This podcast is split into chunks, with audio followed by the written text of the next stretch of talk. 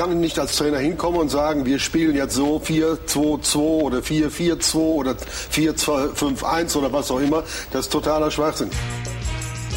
Ja, ich habe mir das schon so ein bisschen im Vorfeld gedacht, dass äh, Jogi Löw jetzt mal so ein bisschen was verändern will. Einfach um aus der, um aus dieser, ich habe vorhin gesagt, aus dieser Trägheit auch mal rauszukommen. Und er hat das System geändert. Er spielt kein 4-4-2, er spielt jetzt praktisch ein 4-4-3.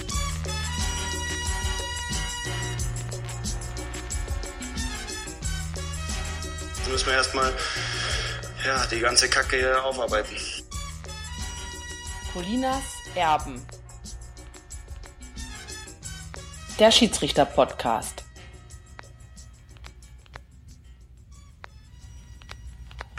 Einen wunderschönen guten Tag. Hier sind Colinas Erbe mit Folge Nummer 51. Ich begrüße ganz herzlich mit den schönsten Kopfhörern der Welt Alex Feuerherd. Einen wunderschönen guten Tag, lieber Klaas. Auch du siehst ganz reizend aus heute. Also wie ihr hört, es hat endlich geklappt.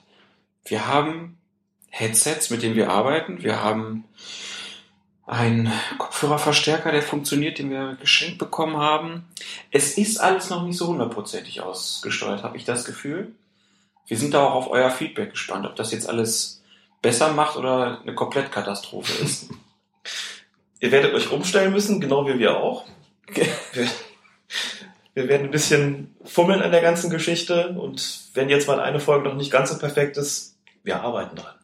Das sowieso, das immer. Und an dieser Stelle natürlich nochmal ganz, ganz herzlichen Dank an alle, die uns via Flatter, via Überweisung, via PayPal da unterstützt haben. Ganz, ganz großartig, haben uns sehr darüber gefreut ähm, und sind froh, dass das jetzt erstmal so läuft und dann werden wir uns dann mit technikaffineren Menschen, als wir das sind, zusammensetzen und vielleicht nochmal ein paar Tricks und Kniffe versuchen zu erlernen. Ja, kurz nach unserer 50. Folge erreichen uns dann auch viele Glückwünsche. Vielen Dank dafür. Und du warst dann letztes Wochenende in Leverkusen. Genau. Hast eine Schiedsrichterbeobachtung durchgeführt. Mhm, richtig. Und du warst nicht allein. Und ich war nicht alleine, ganz genau. Vor einer Weile hat sich eine Kölner Produktionsfirma gemeldet, die einen Filmdreh für das ZDF macht. Für einen Film, der am 11. Juni, am 11. Juni ausgestrahlt werden soll, also kurz vor Beginn der Weltmeisterschaft. Diesem Film wird es um den Jugend- und Amateurfußball gehen und innerhalb dieses Films wird es auch ein bisschen zu einem Bericht über das Schiedsrichterwesen kommen, konkret über die Aus- und Fortbildung und über die Beobachtung. Das Anliegen des Filmemachers war es, mich mal zu einer Schiedsrichterbeobachtung zu begleiten, bisschen über die Schulter zu gucken, bisschen darüber zu berichten, wie läuft sowas eigentlich ab und wie ist so eine Besprechung nach dem Spiel, wie bereitet sich der Schiedsrichter fort und so weiter und so fort. Und das haben wir durchgeführt beim Landesligaspiel zwischen dem VfL Leverkusen und dem TUS Lindlar. Also ein ähm, Landesligaspiel auf der Ebene des Fußballverbands Mittelrhein. Da ist er wieder erwähnt, dazu kommen wir später noch, warum wir das immer so tun. Ein Spiel zwischen dem Tabellenführer und einem Abstiegskandidaten, das aber eins zu eins endete. Das Lustige daran war, dass wir alle so ein bisschen den Eindruck hatten, dass sich alle ein bisschen besser benommen hatten, weil es Fernsehen da war. Es gab im gesamten Spiel nur 15 Freistöße, das ist sehr wenig. Auch zu dieser Freistoßmenge, wenn wir später nochmal, Ja. zu, werden wir noch zu sprechen kommen. Keine einzige gelbe Karte. Schiedsrichter mit absolut maximaler Akzeptanz, muss man dazu sagen, die hat er sonst auch. Ist auch ein Kollege, der bis zur Regionalliga pfeift. Lief also alles wirklich sehr, sehr rund und wir sind alle jetzt gespannt, was das ZDF für diesen Filmbeitrag daraus macht. Wie gesagt, am 11. Juni wird man es zu sehen bekommen. Also Verbandsligaspieler wissen noch eher mit Kameras bei Fußballspielen umzugehen als Franck Ribéry. Ganz offensichtlich, es war zumindest so, dass mir der Schiedsrichter hinterher sagte, dass ein Spieler, der so ein bisschen problematisch ist, also gerne mal zu Überreaktionen neigt, was äh, auf dem Feld durchaus zu sehen war. Es war so ein bisschen der, vielleicht der Franck Ribéry des VfL Leverkusen. Auch die Nummer 7, das passt insofern ganz gut. Schiedsrichter sagte mir hinterher, dass der äh, Spieler mitbekommen hat, wie der Schiedsrichter verkabelt worden ist. Er hat also auch ein Mikrofon bekommen Okay. und sich daraufhin ein bisschen mehr zurückgehalten hat, als er das wohl normalerweise tut, ausweislich der Erfahrung dieses Schiedsrichters. Also sollte man zu Problemspielen einfach irgendwelche Kamerateams hinschicken, selbst wenn die gar keinen Auftrag haben. Und sofort ist Ruhe, genau. Vielleicht mit so Fake-Mikrofonen und Fake-Kameras und, und so weiter, genau. Finde ich schön. Kann man auch Ehrenamtler vielleicht einsetzen, die dann für die Befriedung Ja, des sonst nichts zu tun, genau. Dann haben wir einen Hinweis bekommen von unseren Hörern Oliver Wilke und Marvin Ronsdorf. Die haben uns auf eine Begebenheit aufmerksam gemacht bei einem Bezirksligaspiel zwischen Dosluxburg Bottrop und Blau-Weiß Wesel. Da hat der Schiedsrichter sage und schreibe 28 Minuten nachspielen lassen. Gegenüber der Rheinischen Post hat er diese außergewöhnliche Länge erklärt und er sagt, es hat über sechs Minuten gedauert, bis die drei mit gelb-rot vom Platz gestellten Spieler das Spielfeld verlassen hatten. Ein Spieler der Gäste wurde mit Wadenkrämpfen länger als drei Minuten behandelt. Die Betreuer Wesels mussten häufig Spieler auf dem Platz behandeln. Insgesamt gab es sechs Auswechslungen. Die Gäste haben sich bei ihren drei Spielerwechseln mehr Zeit als normal genommen. Die Abstöße und Einwürfe dauerten bei Blau-Weiß extrem lange.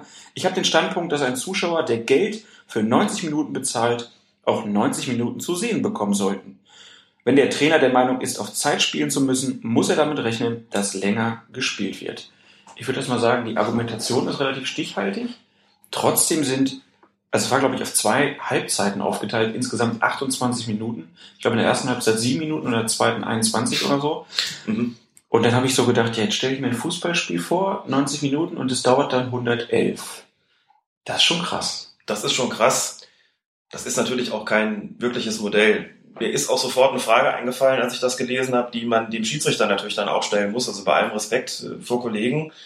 Da sind einfach Dinge dabei, da frage ich mich dann, warum ist das nicht schneller gegangen? Hat der Schiedsrichter da möglicherweise nicht stark genug darauf hingewirkt. Also wenn er sagt, es hat über sechs Minuten gedauert, bis die drei mit Gelbrot vom Platz gestellten Spieler das Spielfeld verlassen hatten, das ist eine Sache, auf die muss der Schiedsrichter eigentlich hinwirken. Das eine ist es, immer Zeit nachspielen zu lassen. Das andere ist es, dass es zu so einer Spielverzögerung möglichst gar nicht erst kommen soll und dass der Schiedsrichter, wie es dann immer heißt, geeignete Maßnahmen zu ergreifen hat, um diese Spielverzögerung zu unterbinden, um sie gar, möglichst gar nicht erst entstehen zu lassen.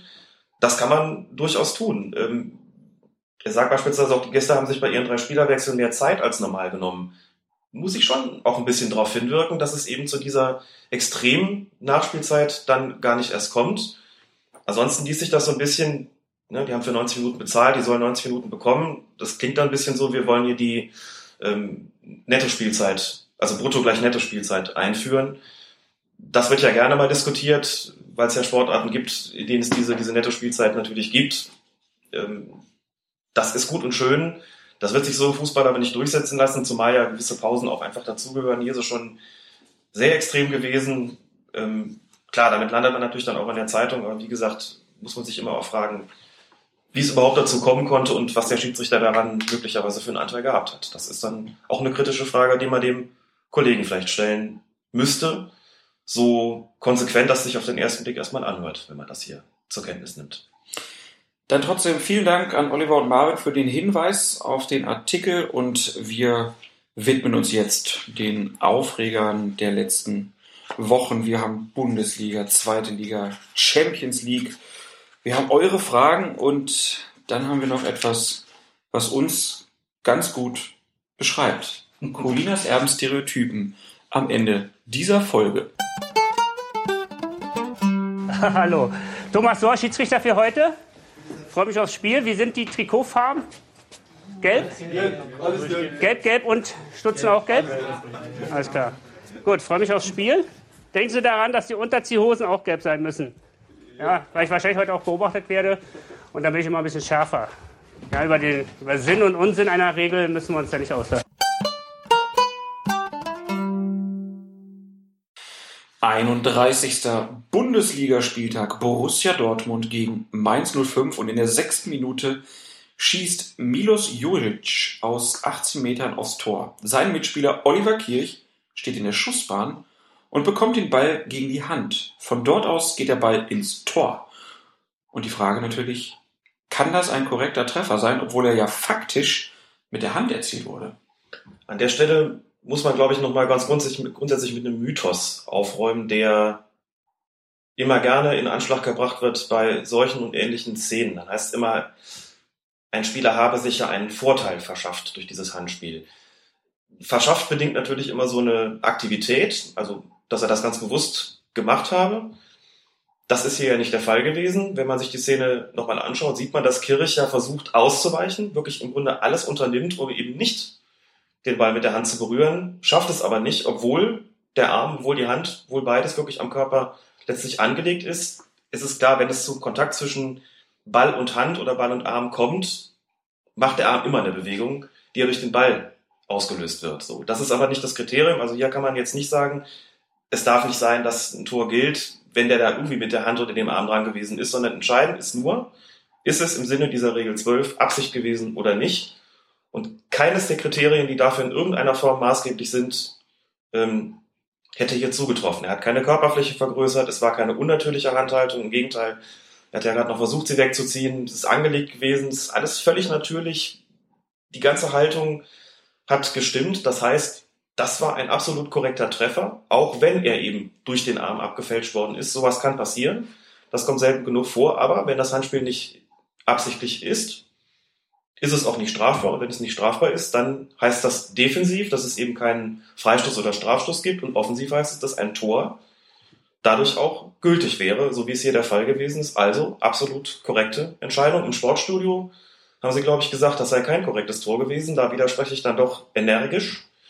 Das ist nach allen Regeln der Kunst und nach allen Künsten der Regeln absolut in Ordnung gewesen. Kann man ja auch schwer trainieren, sowas. Das kann man auch schwer trainieren, das denke ich auch. Aber war schon eine sehr ungewöhnliche Szene. Ja. Aber ähm, die Aufregung bei den Mainzern hielt sich dann sogar auch einigermaßen in Grenzen. Vielleicht haben die es auch gewusst. 69. Minute dann. Eckstoß für den BVB. Mats Hummels köpft den Ball aus vier Metern aufs Tor. Auf der Torlinie oder vielleicht auch schon dahinter schlägt Shinji Okazaki den Ball mit der Hand weg. Schiedsrichter Markus Schmidt entscheidet jedoch auf Freistoß für Mainz. Warum das, Alex? Das ist jetzt die entscheidende Frage im Grunde genommen. Wenn wir mal vom ganzen Ablauf gucken, erst kommt der Kopfball von Hummels und gleichzeitig findet auch ein Zweikampf statt zwischen Hummels und einem Mainzer Gegenspieler, wo man sich fragen müsste, ist das eigentlich regulär, ist das fair gewesen oder nicht? Das war der erste Teil dieser Szene sozusagen. Der zweite mhm. war dann die Abwehraktion von Okazaki, die man gesondert bewerten müsste und kurz danach kommt es noch darauf, dazu, dass sich der Mainzer Torwart den Ball sichert und ihn, glaube ich, von, ich meine, Sokrates bin ich aber jetzt nicht ganz sicher, so ein bisschen aus den Armen gestochert bekommt. Das wäre auch noch so eine Szene, über die man reden müsste. Allerdings muss man sagen, wenn er das letzte Foul geahndet haben sollte und deshalb auf Freistoß für Mainz erkannt haben sollte, weil Sokrates Karius da den Ball aus der Hand gespielt hat, dann dürfte er die Szene davor nicht gesehen haben. Also dürfte er nicht gesehen haben, ob Okazaki da regelwidrig gerettet hat oder nicht. Denn, und das muss man auch klar sagen, das ist schon ein strafbares Handspiel gewesen, was Okazaki da gemacht hat. Sollte dieses Handspiel auf der Torlinie passiert sein, hätte es natürlich einen Strafstoß geben müssen und auch einen Platzverweis, denn hier ist ein klares Tor verhindert worden. Sollte es so gewesen sein, dass der Ball schon hinter der Linie war, ist es natürlich logisch, dann reden wir nicht mehr über ein Handspiel, denn dann wäre das Handspiel ja erst hinter der Linie passiert, nachdem der Ball schon im Tor war, sah aber nicht so aus, der Ball wird wohl nicht im vollen Durchmesser hinter der Linie gewesen sein. Also nicht vollständig. Also nicht vollständig, sagen wir es einfach so, nicht vollständig hinter der Linie gewesen sein, genau. Und der erste Teil der Szene, dieser Zweikampf von Hummels, da habe ich ehrlich gesagt keine Regelwidrigkeit erkennen können. Das ist ein engagiertes Kopfballduell, wie es im Strafraum nun mal auch stattfindet. Aber ich habe da ehrlich gesagt nicht erkennen können, dass er dann Gegenspieler weggestoßen hätte. Ähm, ich glaube, der, nicht mal der Mainzer selbst hat da irgendwas erkennen können. Das heißt, im Grunde genommen lag hier keine Regelwidrigkeit vor dieser Aktion von Okazaki auf der Torlinie vor. Also hier wäre die richtige Entscheidung dann doch wohl gewesen, Strafstoß und dann eben auch wegen Verhinderung eines klaren Tors der Feldverweis für Okazaki. Also war auch aus deiner Sicht nicht klar ersichtlich, dass Schiedsrichter Markus Schmidt ein Vergehen angezeigt hat. Nein, weil er eben auf Freischuss erkannt hat und durch seine Körpersprache zumindest mir jetzt nicht signalisiert hat, was er da eigentlich geahndet hat. Also es ist ganz interessant, die meisten sind davon ausgegangen, dass er diesen Zweikampf von Hummels da geahndet hat, wobei ich mir gar nicht sicher bin, ob er da überhaupt was gesehen hat. Hat es also für nicht ganz unwahrscheinlich, dass er das allerletzte Ding, das Stochern nach dem Ball, der vom Torwart schon kontrolliert worden ist, dass er das unterbunden hat. Mhm. Das wäre im Prinzip auch in Ordnung, aber das, wie gesagt, kann nur geahndet werden, wenn man das Ding vorher nicht als Regelwidrigkeit erkannt hat. Das Klar. ist natürlich möglich, weil das alles unfassbar schnell gegangen ist. So, und wenn das Ding da aufs Tor kommt und Okazaki den da irgendwie abwehrt, man muss sich als Schiedsrichter schon noch hundertprozentig sicher sein, dass er da absichtlich die Hände eingesetzt hat. In der Zeitlupe kennt man es recht klar. In der Originalgeschwindigkeit ist es wie immer ein einziges Tohuwabohu und Chaos und Durcheinander. Man fragt sich, hat er oder hat er nicht? Was war denn nun? Aber da muss man schon sagen, also nach allem, was man da an Kriterien anlegen kann, ist das ein strafwürdiges Handspiel gewesen. Wurden die Mainzer also bevorteilt in der Situation? Kurz danach gab es dann aber doch noch den Elfmeter und die rote Karte. Da war es in der 78. Minute ein Steilpass auf Robert Lewandowski, der umkurvt den Mainzer Torhüter Loris Karius und schießt den Ball aus spitzem Winkel aufs Tor. Kurz vor der Torlinie wehrt Nico Bungert den Ball mit der Hand ab. Schmidt zeigt dann, wie gesagt, rot und gibt Elfmeter. Und da gab es ja einige Diskussionen, ob das so richtig war. Da gab es Diskussionen. Also zunächst muss man mal die Frage stellen, hat er ein klares Tor verhindert? Der Winkel war ja dann doch, wie du schon gesagt hast, relativ spitz. Wäre der Ball also reingegangen, ja oder nein, kann man, glaube ich, in letzter Konsequenz nicht nachweisen, wenn man Lewandowskis Schusstechnik kennt und aber auch so ein bisschen die Flugbahn des Balles sozusagen gedanklich verlängert, könnte man sich schon vorstellen, der wäre sonst wohl reingegangen, wenn der da nicht gestanden hätte. Dann ist das nächste, was man beurteilen muss, ist es ein absichtliches Handspiel gewesen oder nicht. Der kommt ja so ein bisschen in die Rücklage. Vielleicht versucht er auch im allerletzten Moment so eine Körperhaltung einzunehmen, die dann nicht zu einem strafwürdigen Handspiel führt. Aber in letzter Konsequenz geht da für mich dann doch die Hand zum Ball und insofern ähm, bin ich da schon geneigt auch zu sagen, dass das ein strafwürdiges Handspiel gewesen ist. Also wäre das dann auch nicht nur ein korrekter Strafstoß, sondern dann eben auch die Verhinderung eines klaren Tores und damit ein berechtigter Platzverweis. Also du meinst nicht, dass es wie Kirch war, dass der versucht hat, sie wegzuziehen und sie dagegen bekommen ja. hat? Guckst du nochmal an. Also, ähm, ja, habe ich ja. Muss man nicht nochmal Pause machen wie die letzten zwei Schweinsteiger? Nee, also ich habe jetzt, ich war, ist halt wirklich ein schwieriger Fall gewesen. Mhm. Ich hatte, ja, meine Bedenken, ob die mhm. Entscheidung mhm. so richtig war. Jetzt muss man sich mal überlegen, was würde das dann in der Konsequenz bedeuten, wenn es also nicht absichtlich gewesen wäre, hätte an der Stelle weiterlaufen lassen müssen, denn dann kann man ja gar nichts geben, kannst ja keinen Strafschuss geben, wenn du einfach sagst, na gut, äh, hat zwar mit der Hand aufgehalten, aber sonst war da nichts und dann irgendwie sagen, naja, geben wir halt irgendwie einfach nur gelb ähm, und ja, den Strafschuss, sondern entweder alles oder nichts. Das ist halt hier wirklich das, das der Punkt einfach. Ne? Dann hätte er halt nicht pfeifen dürfen. Dann hätte er halt nicht pfeifen dürfen und wenn man so mal guckt, also der steht da allein auf der Linie, der Ball kommt natürlich auch genau in der Höhe, wo wo es schwierig ist, ihn anderweitig auch zu abzuwehren. Einigen Pfeffer, ne? Und natürlich auch mit einigen Pfeffer, genau.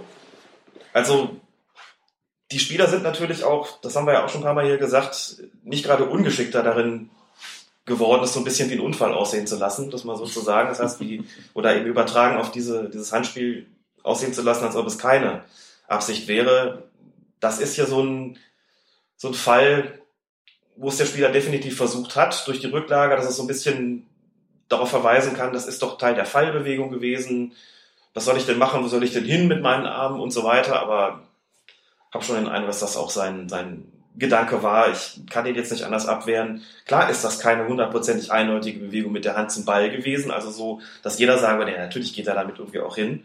Ähm, aber dann doch die, das geht doch in Richtung regeltechnisch unnatürlicher Handhaltung, Vergrößerung der Körperfläche, also ich neige schon stark dazu, einfach zu sagen, hier ist ein klares Tor verhindert worden auf irreguläre Art und Weise und den Platzverweis auch mitzutragen. Also bei mir war es auch so der erste Blick, den ich auf die Szene hatte, da habe ich sofort gedacht, ja. muss rot sein. Ne? Die, die Wiederholung hat dann was anderes gezeigt.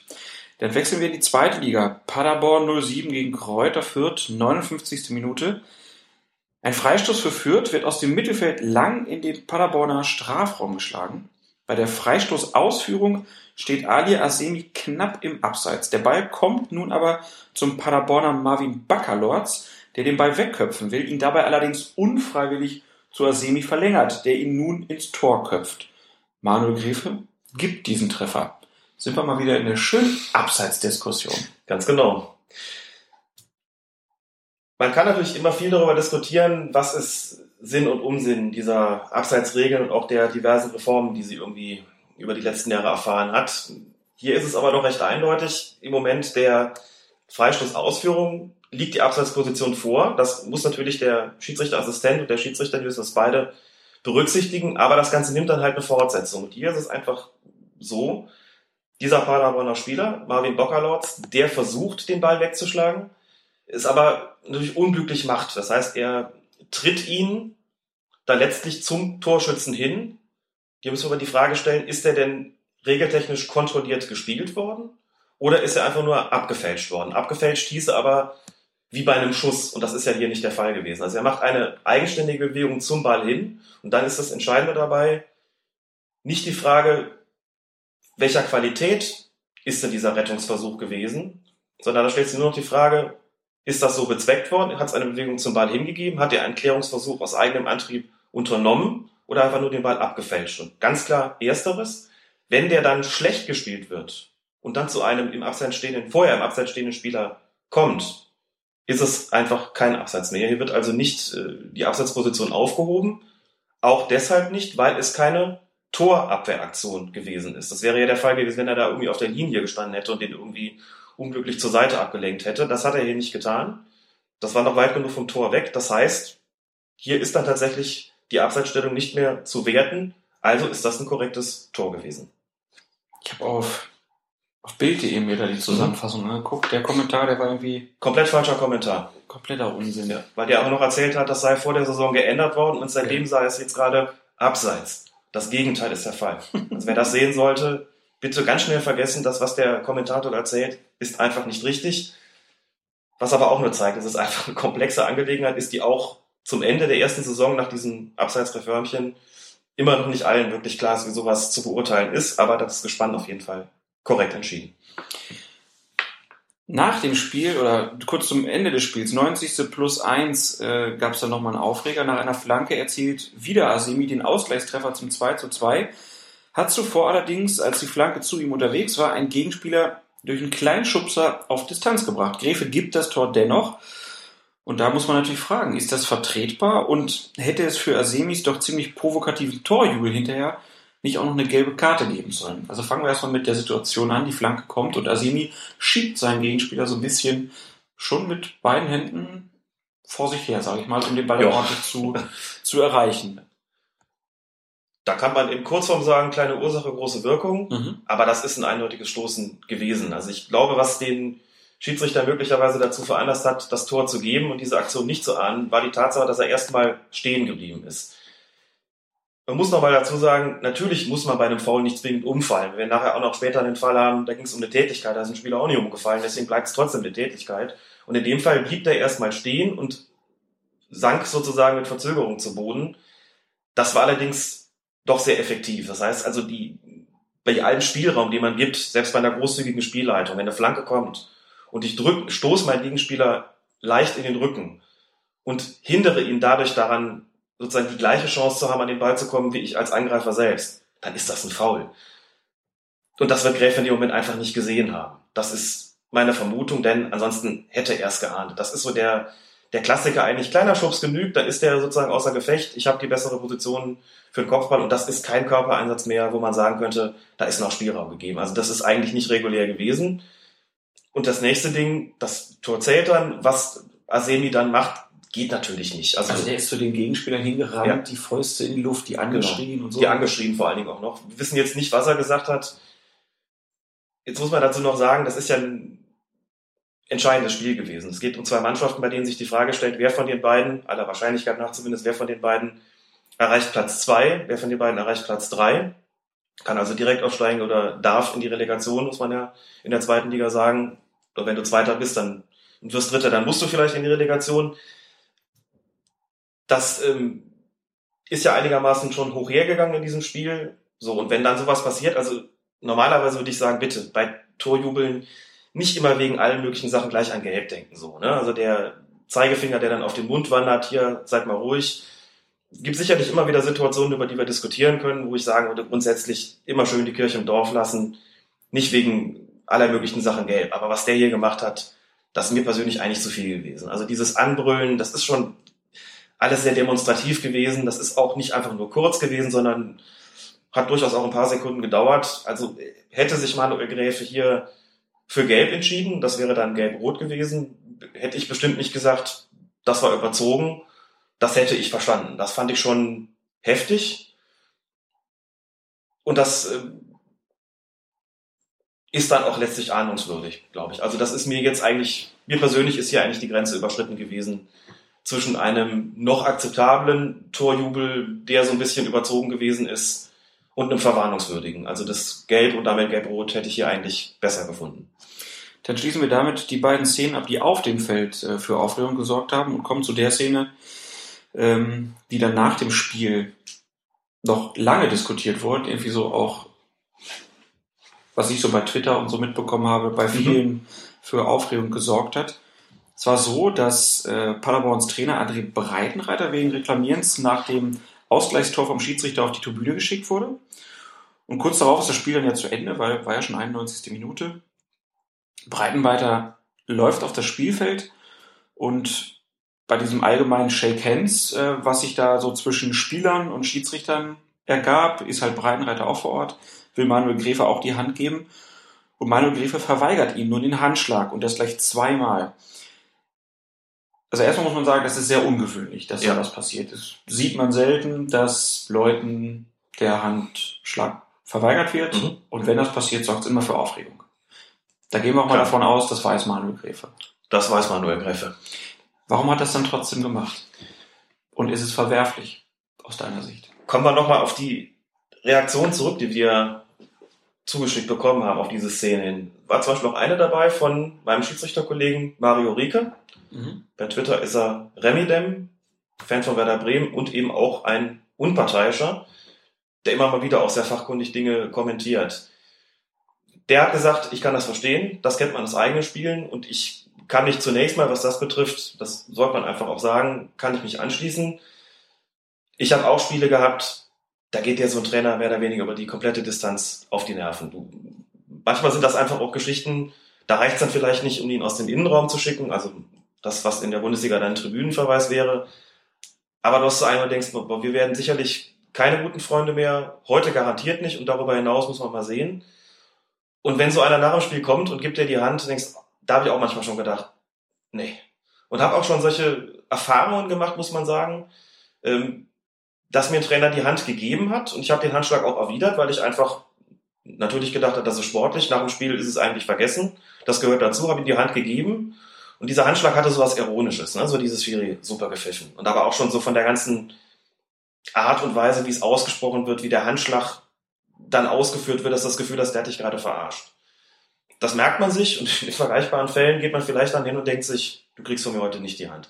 Wobei ich das dann eher so gemacht habe, dass ich in irgendeiner anderen Form ausgewichen bin und es möglich gar nicht, gar nicht erst dazu kommen zu lassen.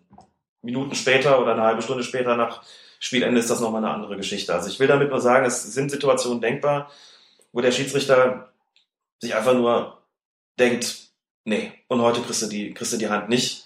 Du hast mich 90 Minuten angefeindet, hast mich 90 Minuten bekriegt und jetzt hier die Hand geben zu wollen, das glaube ich dir einfach nicht und meine Hand kriegst du jetzt nicht. Also mein Verständnis hat Manuel Gräfe jetzt mal. Nehmen wir es mal an. Also wir, So. erstmal muss man ja Mhm.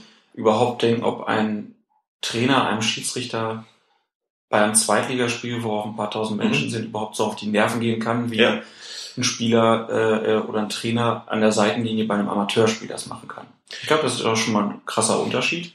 Von daher, ne, trotzdem, wir gehen jetzt mal davon aus, wir haben Verständnis für Manuel Gräfe. Muss ja trotzdem fragen, warum macht er das? Da kommen wir jetzt natürlich ein bisschen in den Bereich der Spekulation. Ja, gerne. Nochmal in den, einfach zu der Situation zurück, in der Breitenreiter auf die Tribüne musste. Das war nach diesem 2 zu 2.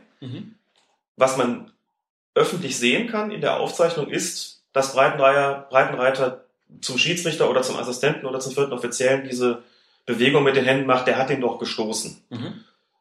Was Was zu Unrecht sogar? Nicht zu Unrecht, das ist nachvollziehbar und da scheint der Protest auch zumindest vom, vom Draufgucken her im Rahmen zu sein.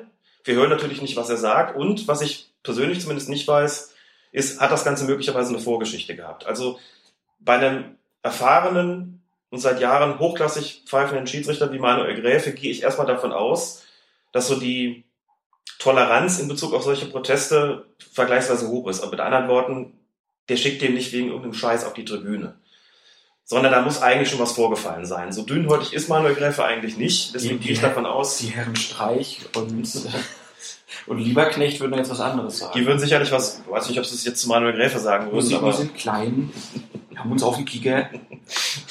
genau. Ähm, ich würde normalerweise vermuten, wenn Gräfe den Trainer in der Nachspielzeit wegen Protests auf die Tribüne schickt, dann ist da wirklich auch was gewesen. Dann hat das Ganze möglicherweise auch eine Vorgeschichte gehabt. Vielleicht hat es auch schon mal eine Ansprache in der, in der Halbzeitpause gegeben. Ich weiß es, wie gesagt, nicht. Das kann ich nur vermuten. Das wäre einfach nur eine Annahme aus der Erfahrung und aus der, ähm, also grundsätzlich davon ausgehen, dass Manuel Gräfe eben da nicht so schnell wegen irgendwelcher Kleinigkeiten handelt. Okay, wir haben jetzt Das Verständnis. Punkt eins. So. Ähm,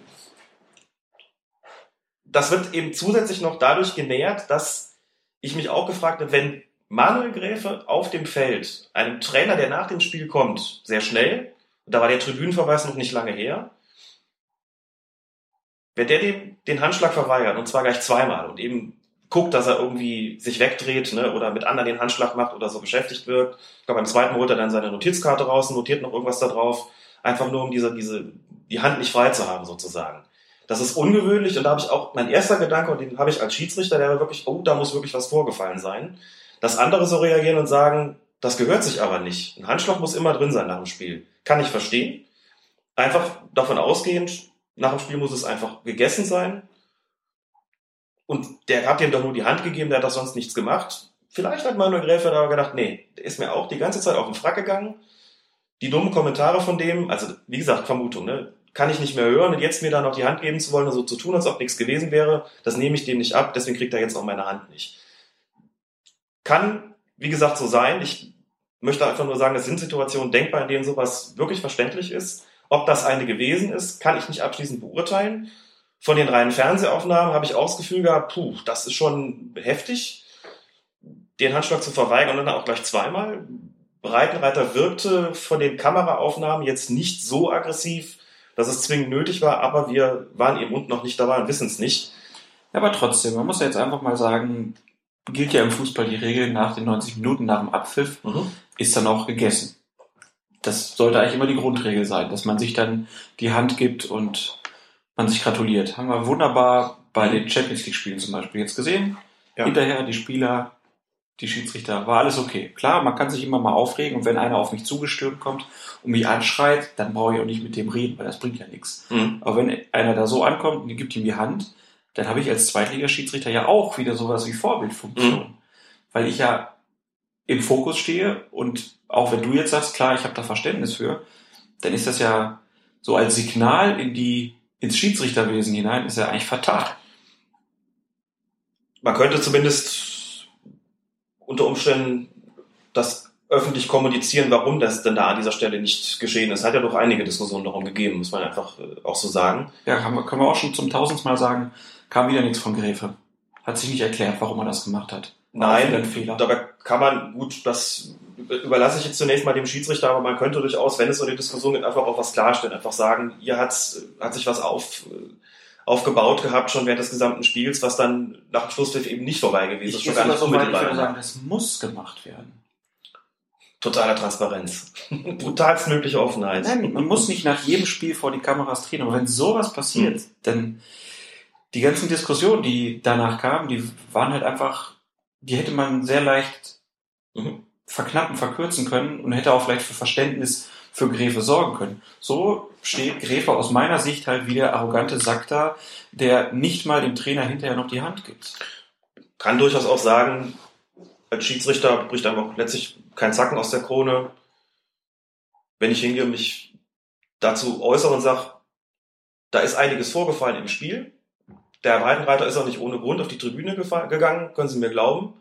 Und auch die Art und Weise, wie er nach dem Schlusspfiff zu mir gekommen ist, wie gesagt, immer nur auf, dem, auf der Ebene der Vermutung gerade, schien mir das Ganze nicht wirklich ernst gemeint gewesen zu sein. Das hatte ich mit meiner langen Vorrede vorhin zu erklären versucht, dass es eben diese Art von Handschlag gibt, wo du ganz genau weißt, das meint er nicht so. Der hat eben nicht gesagt, komm Schiri, lass uns uns vergessen, war vielleicht jetzt nicht unser beider bester Tag, aber Hand drauf und Schwamm drüber, sondern es gibt so eine Art von Handschlag, wo du das Gefühl hast, das ist jetzt nochmal ein, ein draufgesetzt. Aber dann ist ja das Nicht-Handgeben, ist ja dann praktisch der Triumph für Breitenreiter. ja, dann hast du aber als Schiedsrichter auch eine Lose-Lose-Situation. Ne? Wenn es, Ja, wenn, aber dann gebe ich das doch lieber halt die das Hand, halt die Hand fest und dann mache ich mit ein paar Gesten Mhm. nochmal auf dem Platz ganz klar deutlich, was sie da gemacht Ist eine haben, Option, geht klar. gar nicht. Mhm. Aber so ist Gräfe jetzt halt auf dem Präsentierteller und es gibt, wie wir ja auch mitbekommen haben, sehr, sehr viele Leute, die es nicht verstehen. Ich verstehe Mhm. es auch nicht. Ich habe Verständnis dafür, dass man sagt, boah, ey, wenn der mich da 90 Minuten beschimpft, Mhm. dann habe ich da auch keinen Bock drauf. Aber so insgesamt, nee, kommt da nicht gut bei weg. man muss ja zunächst mal zur Kenntnis nehmen, wie die Öffentlichkeit das gesehen hat. Das ist ja bei allem Verständnis, das man haben kann, nie völlig von der Hand zu weisen. Und wenn die Öffentlichkeit sich kritisch dazu äußert, und dann hat man zumindest einen Klärungsbedarf, und dem man sollte man nachkommen. Und wie gesagt, da fällt auch keinem mit Zacken aus der Krone zu sagen, war vielleicht eine Überreaktion, aber nach dem, was der mir 20 Minuten in den Kopf geschmissen hat und meinen Assistenten, habe ich da auch keine Alternative gesehen und kann dann im Nachhinein sagen, war vielleicht eine Überreaktion, aber äh, ich habe auch keine Lust, mich da die ganze Zeit beschimpfen zu lassen. Jetzt ist es halt mal nach dem Schlusspfiff zu so einer dann irgendwo auch menschlichen Reaktion gekommen. Tut mir leid, Herr Breitenreiter, fühlen Sie Ihre Hand doch dann nachträglich geschüttelt oder sowas. Wäre auch eine Option. Wie gesagt, im Amateurfußball kenne ich sowas ziemlich gut. Ähm, in aller Regel habe ich den Trainer in die Hand gegeben und habe auch versucht, wenn ich das Gefühl hatte, so, das ist jetzt besser, sich aus dem Staub zu machen, habe ich mich da verdünnisiert in die Kabine und habe dann das Shake Hands vielleicht später gemacht. Denn was eine halbe Stunde nach Spielende passiert, ist dann nochmal von anderer Qualität.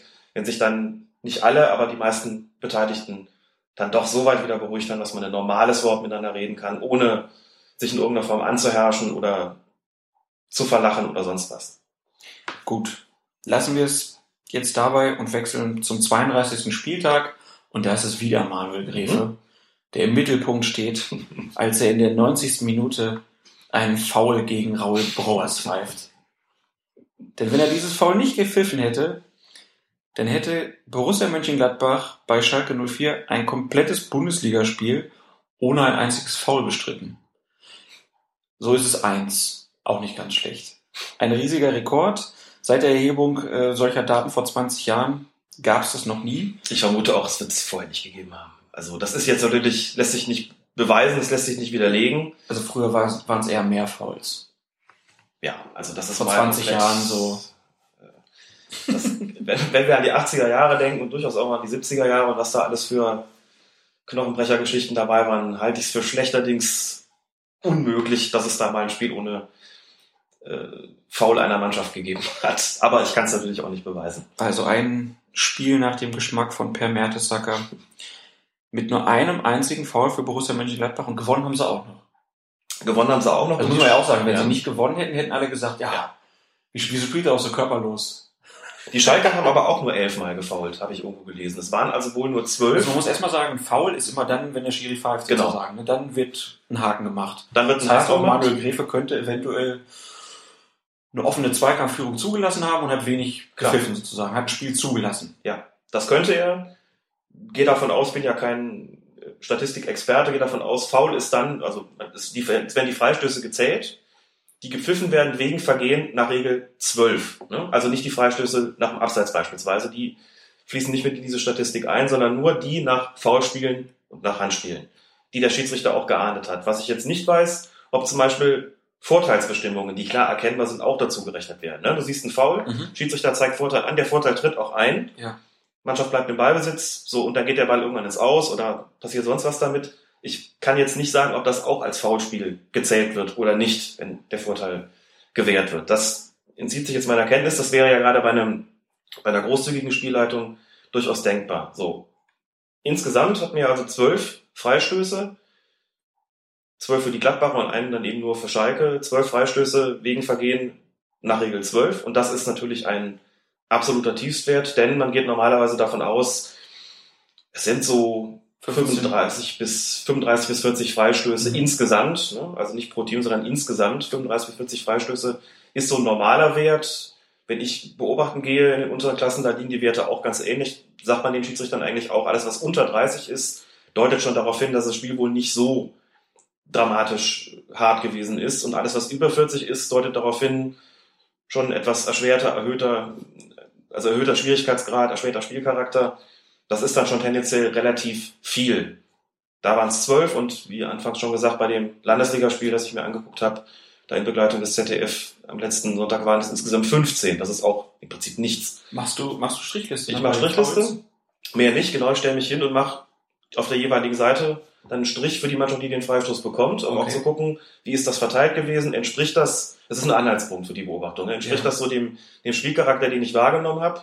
Was ich nicht mache, ist bei jedem Freistoß den runter zuzuschreiben, das käme aus dem Schreiben nicht mehr raus und bin dann auch abgelenkt, denn in dem Moment, wo man schreibt, guckt man nicht so konzentriert zu, wenn überhaupt, aber mach wenigstens einen Strich, um hinterher sagen zu können, Ich hatte den Eindruck, das Spiel war relativ fair und gucke dann auf meine Strichliste und sehe, aha, 28 Freistöße, jo, das ist auch dann die Entsprechung dafür. Und das gebe ich dem Schiedsrichter auch an die Hand, denn der macht ja keine Strichliste, logischerweise. Das wäre dann ein bisschen viel verlangt. Ja, könntest das doch auch eigentlich so machen, dass du so ein, ein Aufnahmegerät mitnimmst und dann gibst du das hinter deiner Sekretärin und die tippt das dann ab. Ja, Dann könntest du die ganze Zeit aufs Spielfeld gucken. Ich kenne tatsächlich einen Beobachterkollegen, der das macht. Ähm, Der hat keine Sekretärin oder keinen Sekretär, die oder den das, der das dann für ihn macht, sondern der steht tatsächlich dem Aufnahmegerät da und spricht rein, was er da gerade sieht. Hat aus meiner Sicht den, oder für mich, für mich zumindest, hätte das den gravierenden Nachteil, dass ich hinterher keinerlei Anhaltspunkte hätte in der Besprechung mit dem Schiedsrichter. Und genau das ist der entscheidende Grund, warum ich es nicht mache.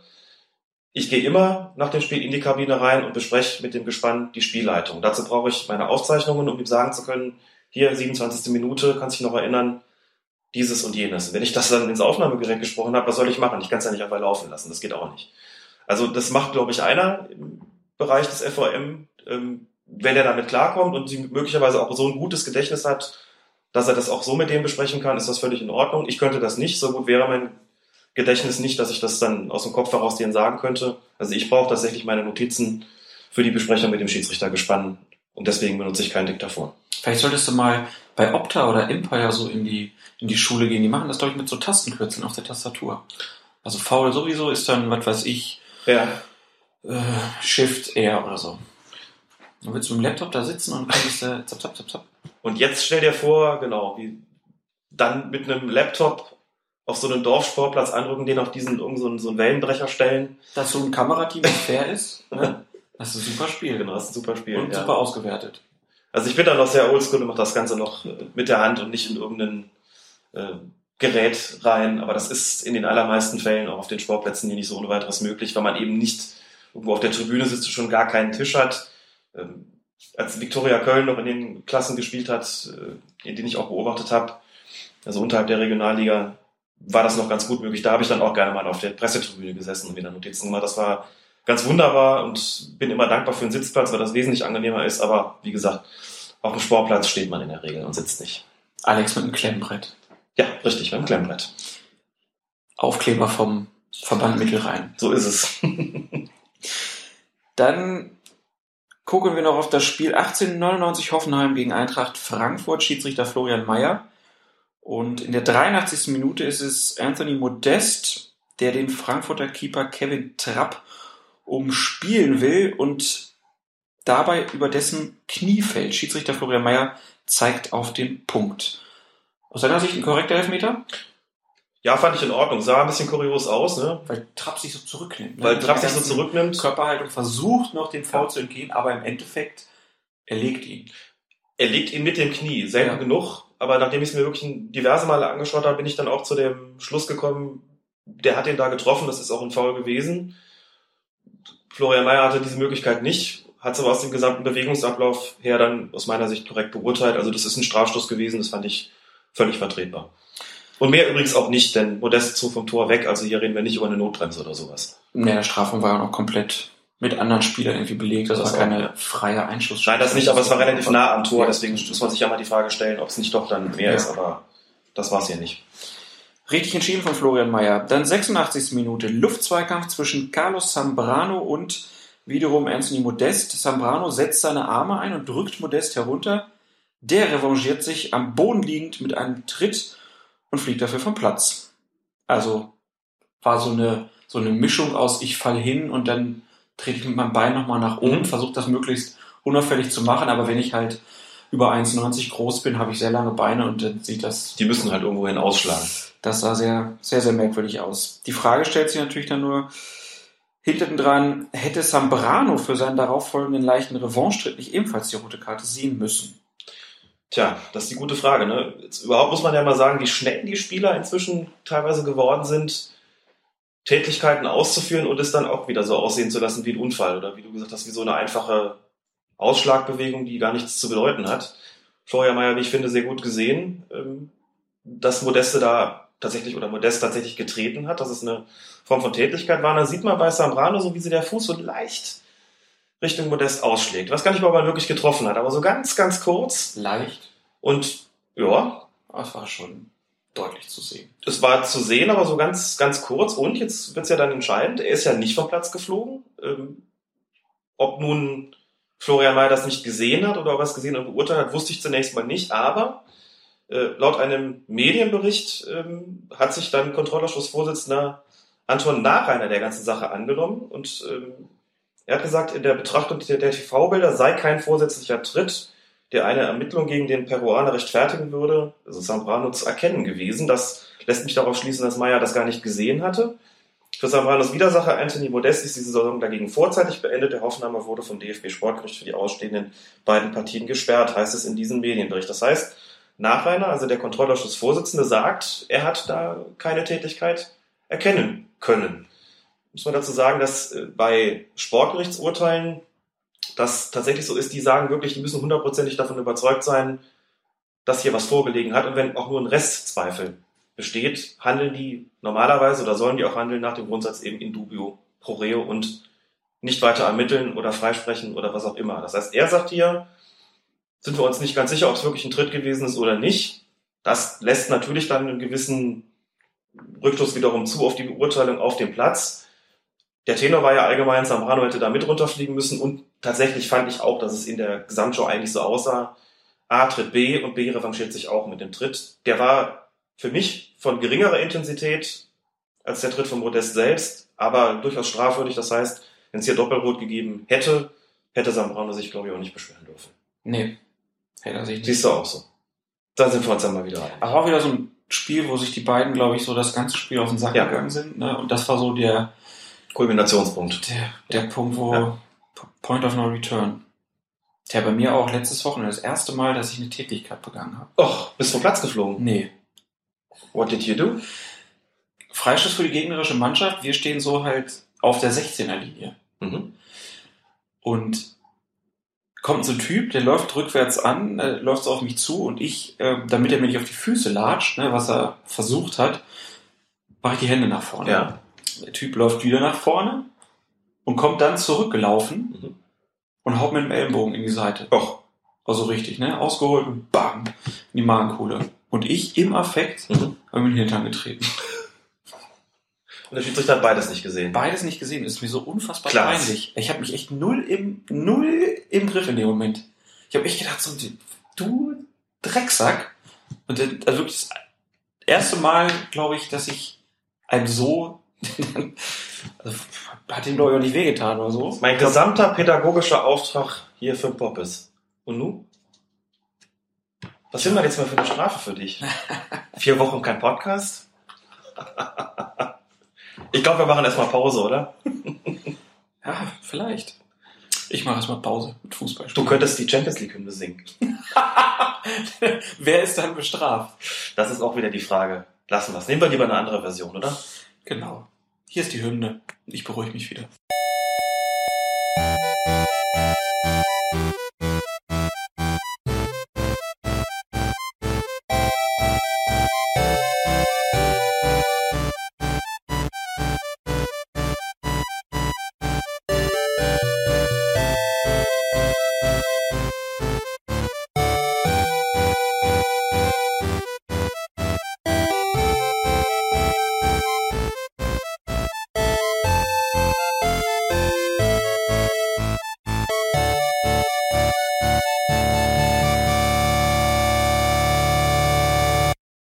Alex, wie hast du es denn verkraftet, das Ausscheiden?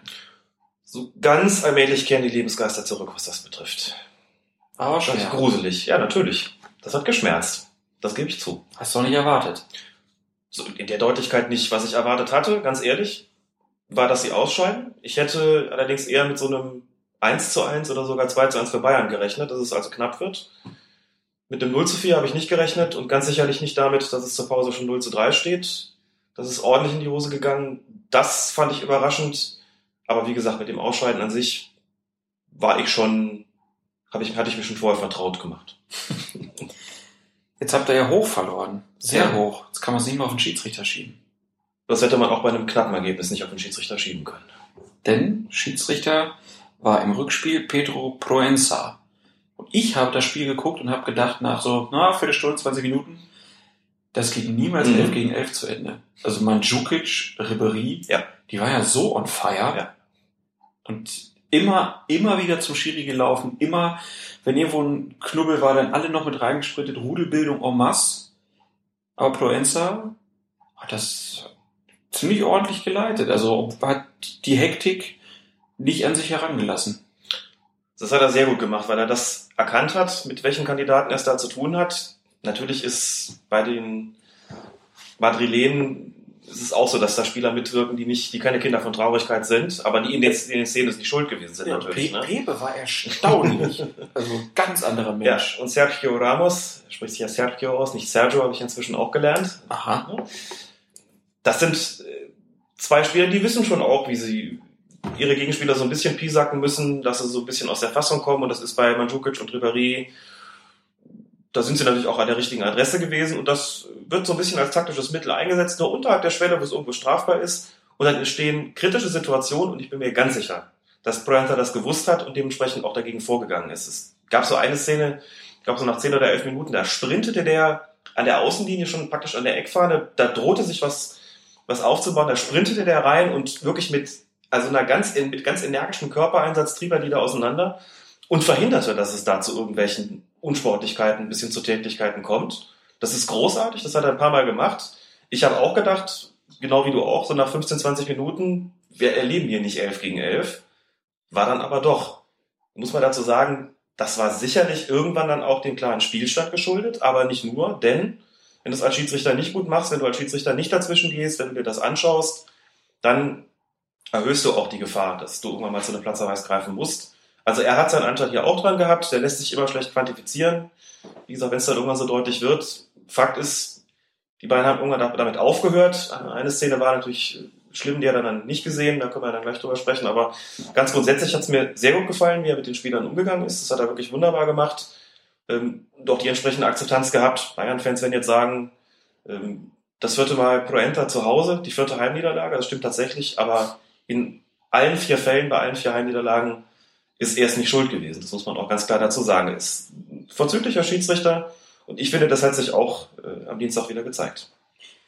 Dann lass uns, bevor wir in die Betrachtung noch genauer gehen, noch kurz über die Hinspiele reden. Atletico Madrid gegen Chelsea hat Jonas Eriksson geleitet ähm, und Real Madrid gegen Bayern Howard Webb. Zwei, da kann man wieder ganz gut sehen, wie unterschiedlich Schiedsrichter auch Ja. agieren können. Ja, Howard Webb hat sowieso seinen eigenen Style irgendwie. Ne? Oh ja. Haben wir auch schon öfter besprochen. Aber da gab es ja auch eigentlich keine großen Vorkommnisse, wo man jetzt sagen müsste, das müssen wir jetzt groß diskutieren, sondern da kann man einfach auch mal sagen, das sind mit die besten Schiedsrichter, die es halt gibt. Die bekommen zu Recht diese Spiele und bringen die dann eigentlich auch immer sehr gut über die Bühne. Das muss man so sagen. Web zum wiederholten Male, muss ich sagen, einfach auch ein Laufwunder. Gut, das ist jetzt nicht das alleinselig machende Kriterium für eine gute Schiedsrichterleistung, natürlich nicht, aber mal wieder bemerkenswert, wie nah er an den Spielsituationen dran ist. Ist mir da auch wieder aufgefallen. Ein unfassbar guter Läufer. Ein extrem starker Sprinter, muss man sagen. Hat überhaupt kein Problem mit dem Spiel gehabt. Die Spieler haben es ihm auch nicht schwer gemacht, muss man schon auch sagen. Aber das muss man erstmal so rumkriegen. Er war ja so ein bisschen in die Kritik geraten, eben seit dem nicht so ganz gelungenen WM im Spiel, hat sich da aber mehr als nur gefangen. Und Jonas Eriksson, lustigerweise auch diesmal wieder übrigens bei der Seitenwahl, ähm, Stimmt. vor Spielbeginn. Ja, die Münze werfen lassen. Diesmal John Terry hat wieder dem Kapitän der Gäste die Münze in die Hand und gesagt, wirf du. Das ist, scheint so eine Marotte von ihm irgendwie zu sein. Wie gesagt, vom Reglement natürlich eigentlich nicht vorgesehen, der Schiedsrichter muss die werfen. Haben wir letztes Mal schon drüber gesprochen, aber das scheint so ein, wie gesagt, so ein Ding zu sein, was er da einfach gerne macht, so als kleinen Gag. Wirf du mal und dann äh, wir, sind wir hier irgendwie mit einem locker flockigen Ding irgendwie eingestiegen. Aber gut, äh, muss man glaube ich nicht weiter besprechen, haben wir letztes Mal ja schon auch gemacht. Ansonsten war es für ihn, glaube ich, bei dem Spiel insgesamt schwieriger als für Howard Webb. Bei, ähm, beim Bayern-Spiel in Madrid, da waren deutlich mehr Kleinigkeiten dabei. Das war ein bisschen nickliger, war auch nicht jede Situation wirklich so einfach zu entscheiden. Hat es auch ein bisschen kleinlicher gepfiffen insgesamt. Zwei, drei Situationen, wo ich das Gefühl hatte, vielleicht ein bisschen zu kleinlich, aber ich glaube, die beiden Mannschaften musste man im Hinspiel auch wirklich kurz halten. Er ist schon auch ein Souverän auf dem Platz, wie er sich da bewegt, wie er mit den Spielern umgeht. So, es war eigentlich auch nie wirklich so ein, so ein Zweifel, dass, das, dass er nicht weiß, was er da tut, sondern er steht schon wirklich über den Dingen und kommt ja eigentlich so ein bisschen gemütlicher daher, so wirklich so ein, so ein Souverän, der irgendwie über den Dingen steht. Gefällt mir gut, muss ich sagen. Wäre für mich auch ein, auch ein Kandidat fürs, fürs Finale. Ich glaube, der hat ja noch keins, wenn ich nicht irre. Und das könnte einer sein, der auch fürs Champions League Finale in Frage kommt. Also was würdest du sagen, wer sind deine Top 3 jetzt fürs Finale? Oh. Ich habe nicht so genau im Kopf, bin nicht so ein wirklicher Statistikfreak, wer in den vergangenen Jahren eins hatte. Also ähm, Aber das ist ja auch nicht immer wichtig. Meine Web hat ja alles hintereinander weggepfiffen. Das ist korrekt, aber er wird sicherlich kein, kein zweites Champions League-Finale bekommen. Mhm. Davon gehe ich eigentlich fest aus. Da, das ist so ein unbegehrtes Spiel. Da wird man die Schiedsrichter, die noch keins hatten, erstmal nach und nach äh, dazu dann bringen. Ich weiß nicht, was mit Kuipers ist in dieser Saison. Eriksson könnte ich mir vorstellen. Rizzoli hatte ja schon eins, Proenta hatte auch schon eins. Ganz interessant, ne? Also Webb war der Schiedsrichter des Finales 2010. Proenta war der Schiedsrichter des Finales 2012 und Rizzoli 2013. Mhm. Also Eriksson, das würde vielleicht sogar hinkommen. Es könnte auch Felix Brüch werden. Das wäre jetzt meine nächste Zwei Frage. spanische Mannschaften könnte durchaus sein. Nach allem, was ich weiß, hat Felix Brüch bei seinen internationalen Spielen die UEFA durchaus überzeugt. Insofern könnte er ein Kandidat sein. Und das ist eine deutsche Mannschaft, ist, die da ausgeschieden ist im Halbfinale, das spielt keine Rolle dabei. Europa League könnte ja auch noch pfeifen, das Finale. Da spielen ja auch zwei spanische Mannschaften. Stimmt gar nicht. Eine Nee, das stimmt spanische nicht. Mannschaft. Eine spanische Mannschaft. Ja, warten wir es mal ab, lass uns überraschen. Und wo wir gerade beim Thema sind, du kam nämlich die Frage, was du glaubst, wer das DFB-Pokalfinale leitet. Hast du auch einen Favoriten. Da habe ich dann tatsächlich mal geschaut, wer noch kein Spiel hatte. Also mir ist dann aufgefallen, als ich mir so die DFB-Pokalfinalspiele der letzten Jahre, der vergangenen Jahre angeguckt habe. Fandl hatte tatsächlich zweimal ein DFB-Pokalfinale, aber das ist, äh, wie gesagt, eine Ausnahme. Kann sein, dass Merck auch zwei hatte, bin ich gerade nicht ganz sicher. Aber von denen, die noch keins hatten und die dann irgendwann vielleicht auch mal dran wären, ist für mich dann in letzter Konsequenz Dr. Jochen Drees übrig geblieben. Das muss man schon noch dazu sagen. Bayern-Dortmund ist auch so ein Spiel von der Ansetzung her, also das ist nun mal das Beste, was man in Deutschland irgendwie kriegen kann. Da schickt der DFB nicht jeden hin und das würde auch bedeuten, dass von denen, die noch keins hatten und vielleicht schon fortgeschrittenen Alters sind, sicherlich auch nicht alle, äh, die vom DFB damit beauftragt werden würden. Aber Drees könnte ich mir vorstellen, der ja gerade nach seiner glänzenden vergangenen Saison, inklusive dieser, dieses grandiosen Auftritts da am letzten Spieltag Dortmund gegen Hoffenheim, glaube ich, nochmal sehr an Ansehen gewonnen hat und für mich einer wäre, der in Frage kommen könnte. Vielleicht sucht sich der DFB auch von den Jüngeren einen raus, könnte Zweier werden. Bin mir jetzt nicht so sicher, ob man zweimal an der Berliner Schiedsrichter ansetzt. Das sind ja immer auch ein bisschen verbandspolitische Entscheidungen. Klar, föderale Strukturen in Deutschland. Ja, Und die, die Bayern kommen halt nicht in Frage, die bayerischen Schiedsrichter, also wie Brüch beispielsweise oder Eitekin äh, oder Perl oder Sippel, die fallen halt alle logischerweise weg, weil sie für den bayerischen Fußballverband pfeifen. Und dass der Landesverband ist, in dem auch Bayern München spielt. Ähm, genauso natürlich, wie es keine Westfalen-Schiedsrichter sein können, aber Kienhöfer hatte ja auch schon eins. Also mein Tipp wäre tatsächlich Dr. Drees. Mal gucken. Wir sind gespannt und kommen wieder zurück zur Champions League, äh, zum Spiel Bayern gegen Real. Und da gab es einen Foul in der 17. Minute, was relativ deftig heftig war. Dante kommt gegen Ronaldo zu spät und grätscht ihn um. Schiedsrichter Pedro Proenza gibt erst äh, die erste gelbe Karte des Spiels und da haben einige gesagt, das ist doch ein rotwürdiges Foul gewesen. Und dafür habe ich Verständnis in gewisser Weise. Denn Dante geht da schon ziemlich mit offener Sohle hin. Und die offene Sohle ist, wie wir wissen, immer eigentlich ein ganz gutes Argument für einen Platzerweis. Jetzt muss man wieder sagen, Schiedsrichter haben Spielräume und Schiedsrichter haben eine Taktik. Und in diesem konkreten Fall wird sich Proenta auf jeden Fall überlegt haben, wir haben die 17. Minute. Ich habe noch keine einzige gelbe Karte gezeigt.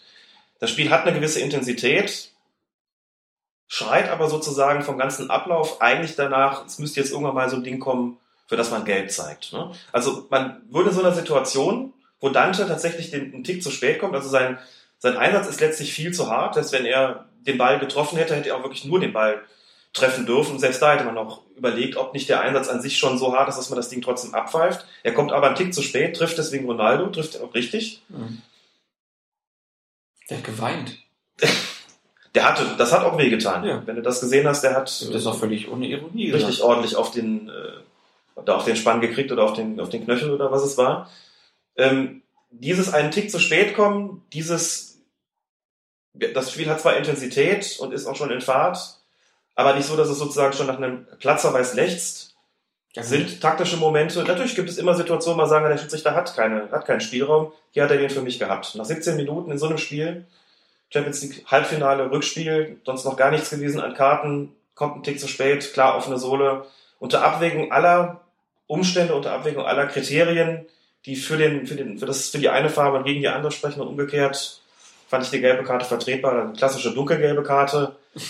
Ähm, er wird sich überlegt haben, was passiert, wenn er hier rot zückt für so einen Foul. Was, ähm, also das ist so ein Ding, wenn es dann in, in, einem, in einem heftigen Spiel nach fünf, sechs gelben Karten irgendwann zum Ende des Spiels hinkommt, ist das ein Ding, da ziehst du als Schiedsrichter eher rot. Ne? Also so ein Ding, wo man auch nach Taktik geht, wo man auch nach Spielverlauf geht, den man so nach äh, dem, wie es bis dahin gelaufen ist, bin ich mit der gelben Karte einverstanden. Kicker wollte auch rot haben, beispielsweise. Ich habe Leute mit Leuten kommuniziert, die im Stadion waren, gesagt haben, von oben sah es richtig heftig aus. Wir haben alle mit Rot gerechnet, gerade wegen der offenen Sohle. Es ist von der Einzelentscheidung hier, also ohne Berücksichtigung des ganzen Drumherums, wäre es nichts gewesen, wofür man dem Schiedsrichter einen Vorwurf hätte machen können. Ja. sagen können, ja, guck dir das Ding an. Wer so reingeht, muss auch damit rechnen, vom Platz zu fliegen. Und Einige haben gesagt, gesagt, hat ja den Ball nur kurz verpasst. Ja, das meinte ich mit Tick zu spät das, kommen. Das habe ich halt ich glaube, der hat schon ganz bewusst den da gelegt, würde ich jetzt so da rein interpretieren und habe mich gefragt, ob es eine Rolle spielt, wer denn da gefault wird. Also wenn ich jetzt zum Beispiel halt sehe, ne, so ein Ronaldo ist ja schon einer der besten Männer, die Real Madrid in seiner Supertruppe da zu bieten hat. Und wenn ich dann sehe, na, der wird jetzt aber schon dreimal gefault und beim vierten Mal wird er dann so gelegt, mhm. war jetzt in dem Fall nicht. Aber ja. ist das auch ein Kriterium als Schiedsrichter, dass ich sage, die jagen den und dann zücke ich halt nicht gelb, sondern ich gebe rot? Es ist insoweit ein Kriterium, dass du natürlich ein Auge darauf haben musst, was für eine Strategie verfolgen die Mannschaften eigentlich. Und wenn du den Eindruck hast, es sticht jemand aus einer Mannschaft heraus, das ist übrigens bei unterklassigen Spielen durchaus auch so, das Gefühl, dass so der, die, die neun oder die zehn, die ragen vom Können offensichtlich heraus und es ist augenscheinlich so, dass der Gegner auch versucht, denen in besonderer, besonderer Art und Weise nachzusetzen und besonderer Intensität äh, auf die Knochen zu gehen, dann bin ich als Schiedsrichter gefordert, solche Spieler zu schützen. Das verlangen die von mir und das verlangen die von mir auch zu Recht. Ob die nun Cristiano Ronaldo heißen oder Franck Ribéry oder irgendeinen anderen No-Name haben, weil sie dann eben nur in der Landesliga oder in der Kreisliga B spielen. Das ist letztlich nicht erheblich. Ich muss als Schiedsrichter ein Auge darauf haben, was sind die Spieler, die natürlich auch eine gewisse, also ein gewisses Können mitbringen und die auch zentral für ein Spiel sind und möglicherweise dann auch eben das Objekt der gegnerischen Spieler in Bezug auf Foulspiele und muss entsprechend handeln. Ja, da habe ich eine Verpflichtung als Schiedsrichter. Natürlich urteile ich in je einzelnen Fall nochmal gesondert, guck, war das jetzt wirklich so ein hartes Ding, aber ich muss schon Maßnahmen ergreifen, dafür zu sagen, ähm, ich muss dem Ganzen einen Riegel vorschieben, bevor die mir einen kaputt treten, der in besonderem Maße technisch herausragt. Das spielt auf jeden Fall eine Rolle. Für die gesamte Taktik des Schiedsrichters, ähm, das wäre hier sozusagen auch zu berücksichtigen gewesen. Auch die Frage, inwieweit die Bayern, die da zwar noch nicht im Rückstand gelegen haben, aber die es schwer hatten in den ersten 17 Minuten, da hat es auch schon die eine oder andere Reiberei gegeben, dass so ein Dante dann vielleicht mal sagt, da ich bringe mal eine gewisse Härte ins Spiel, um äh, Real Madrid so ein bisschen den Zahn zu ziehen, muss man auch auf dem Schirm haben. Aber wie gesagt, ich meine, dass hier unter Berücksichtigung aller Umstände gelb dann noch in Ordnung war, wirklich in Form, wirklich, also das war eine dunkelgelbe Karte, keine Frage. Als Einzelentscheidung kann man über Platzverweis nachdenken, aber wie gesagt, taktisch ähm, ist es gelb gewesen und ähm, es ist auf jeden Fall auch noch vertretbar, hier gelb zu zeigen. Dann kommen wir zu einem, wo die Bayern immer gerne sagen, der muss von den Schiedsrichtern geschützt werden. Franck Ribéry hatte mal wieder Glück, dass er nicht vom Platz gestellt wurde, obwohl er Daniel Cavachai eine Ohrfeige verpasst hat. Vom Schiri nicht gesehen, ähm, deshalb keine rote Karte. Aber das ist unstrittig. Ne? Der holt ja, mit links aus, knallt ihm ins Gesicht. Ja. Der muss einfach runter vom Platz. Strittiger in der Szene ist dann Jerome Boateng, der da irgendwie auch noch mit äh, beteiligt war. Er hält Kawachai praktisch schon ein bisschen im Gesicht fest, hat so den Finger im Gesicht, äh, so, äh, drückt es so ein bisschen hoch, das Kinn. Ähm, da ist halt so ein bisschen die Frage, hätte er nicht eigentlich auch runtergemusst? Also als ich die Szene gesehen habe, habe ich einen dicken Hals gekriegt erstmal. Und das nicht nur als, äh, als Schiedsrichter, sondern auch als Bayern-Fan. Ich finde, die Art und Weise, wie Boateng und Ribéry hier quasi kollektiv vorgegangen sind, gemeinsam vorgegangen sind gegen Carvajal, das fand ich demütigend. So dieses, wie so eine, wie so eine, wie so eine Straßengang. Der eine hält ihn fest und der andere knallt ihm eine. Ja, damit er nicht weglaufen kann und sich nicht wehren kann. Ich finde, dass dieser demütigende Aspekt in der ganzen Angelegenheit stinkt mir ungeheuer. Also es geht überhaupt nicht. Das ist wirklich ein, ein, ein hochgradig unsportliches Verhalten. Muss mich wirklich schon zusammenreißen. Also das, was Boateng da an sich gemacht hat. Ne? Da, ich sag auch mal, wer jemand anders im Gesicht rumfummelt, muss eigentlich mit Rot rechnen. Ich meine, das ist dieses, das, das Kinn festhalten an sich ist für mich eine Unsportlichkeit und wäre mit Gelb zu Recht bedacht, gut genug bedacht gewesen. Also wenn der Schiedsrichter das gesehen aber hätte, seine eigentliche Forderung ist immer, wer an, wen anders ins Gesicht Ja, passt, also da- sollten eigentlich alle rot kriegen. die beiden, die beiden, also ich möchte da jetzt nicht unnötig populistisch werden, aber so diese kollektive Aktion gegen einen Spieler, der übrigens, das muss man ja auch sagen, trotz der Ohrfeige nichts unternimmt, der fällt nicht hin, der beschwert sich nicht beim Schiedsrichter. Ich glaube, der war auch, vielleicht war er auch einfach total überrascht, aber Oder hat er doch was ausgefressen? selbst wenn, dann rechtfertigt das ja nicht diese, diese Reaktion. Klar. Aber interessant war doch schon, dass er dem Schiedsrichter sozusagen keinerlei Anhaltspunkt gegeben hat, dass ihm ja gerade irgendwas passiert ist. So. Also, wenn ich das jetzt populistisch zuspitze, würde ich sagen, wenn da Ribéry und Boateng beide gehen in der Situation, meckere ich auch nicht. Das fand ich unmöglich, was die beiden da gemacht haben. Wenn ich jetzt wirklich rein auf den, den regeltechnischen Aspekt konzentriere, würde ich sagen, Boateng ist mit Gelb dabei in der Situation Ribéry unstrittig. Beschreitet kein Mensch, ist natürlich eine rote Karte. Wie geht's denn jetzt weiter? Also er hat ja kein Rot bekommen. Beim DFB weiß man, die nehmen dann irgendwann Ermittlungen auf. Was macht die UEFA? Bei der UEFA ist es dann offensichtlich doch genauso. Ähm, Es war ganz lustig, weil auch Leute nachgefragt hatten, wie geht denn das jetzt weiter? Ich habe dann mal, wie man das halt so macht, geguckt. Hat es in den vergangenen Jahren nachträgliche Sperren gegeben? Habe da eigentlich nichts gefunden. Dann kamen so Fälle aus dem Jahr 2004, wo nachträglich gesperrt worden ist. Ich dachte, na gut, das ist zehn Jahre her. Ich bin mir nicht sicher, ob es so geblieben ist. Dann habe ich Fälle gefunden, wo nachträglich Spieler freigesprochen worden sind. Aber das ist ja nun mal das Gegenteil. Dass Spieler, beispielsweise bei Fällen, wo Spieler verwechselt worden sind, also zu Unrecht am Platz gestellt worden sind, dann äh, statt es jeweils andere, und hat mich gefragt, was ist denn jetzt? Dann hat uns jemand den entsprechenden Paragraphen rausgesucht aus diesem Disziplinarreglement. Da stellte sich dann raus, ja, das ist möglich und es ging schon mehr oder weniger parallel dann über die Agenturen. Die UEFA will erst noch den Bericht des Schiedsrichters abwarten und den des UEFA-Offiziellen und danach entscheiden, ob gegen Ribéry ermittelt wird oder nicht.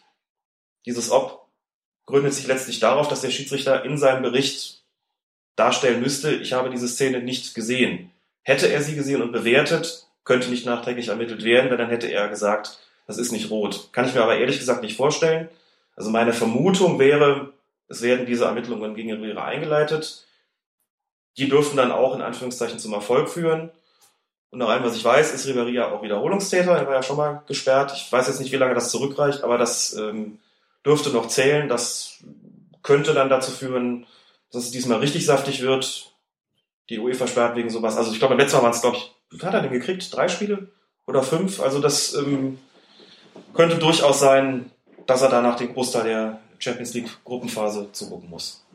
Kann er sich ein bisschen von der Und wenn ich, wenn ich ehrlich bin, das muss man ja auch mal sagen. Das ist wirklich, also klar, da kommt jetzt auch das Herzblut als Bayern-Fan mit rein. Es ist halt eben nicht das erste Mal. Ne? Das, okay, die Geschichte 2010, das war keine Tätigkeit. Also da im, Halbfinale gegen Olympique Lyon, da ist er einfach im Fuß gestiegen. Das war grobes Foul. Gut, aber ansonsten gab es ja allein in der Champions League einfach auch genügend Sachen. Im letztjährigen Finale, wir haben darüber gesprochen, da hat es eine Tätigkeit gegeben, für die er da vom Platz fliegen können, vielleicht sogar müssen.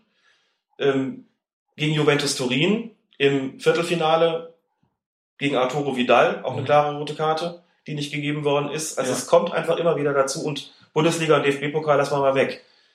Es passiert bei Ribéry einfach immer wieder. Und jetzt erneut. Und wenn er für das Ding fünf Spiele Sperre bekommt, kann er sich nicht beschweren. Einfach auch ent- enttäuschend, dass es jemand wirklich dann so überhaupt nicht, überhaupt nicht lernt und nicht mal aus den Fällen, in denen er dann davongekommen ist, weil es der Schiedsrichter nicht bemerkt hat, dass er da nicht die Konsequenz daraus zieht, es einfach mal, mal sein zu lassen. Das ist eigentlich ungeheuerlich. Also in so einem entscheidenden Spiel nicht zu fassen. Nicht zu fassen. Warten wir mal ab, was die UEFA da macht und gucken auf das andere Halbfinale. Chelsea gegen Atletico Madrid. War eigentlich auch kein Spiel mit sehr großen Aufregern. Es gab diesen einen Elfmeter, wo wir erstmal sagen können, der Elfmeter war berechtigt. Dummes Fall von Eto, Genau. klare Sache. Hat er auch sofort gesehen. Ja. Du, war ganz lustig, die, die Nebenleute, einige haben dann noch diesen Affekt, Arme in die Luft war nix. Andere haben schon gelassen, weil sie gemerkt haben, ja, das war jetzt Ja. der Stürmer im eigenen Strafraum, der nichts zu suchen hat. Der war echt ziemlich dämlich. Da gibt's den Elfmeter und der Schütze bekommt es nicht hin, den Ball ordentlich hinzulegen, beziehungsweise so hinzulegen, dass es auch dem Schiedsrichter gefällt, weil ich habe mich, ich habe echt gedacht, das ist wie auf so einem Kreisklasse-Palast. Der, der Elfmeterpunkt war vertieft irgendwie, da war ein Loch. Ja. Das heißt, der Ball lag in einer Kuhle drin.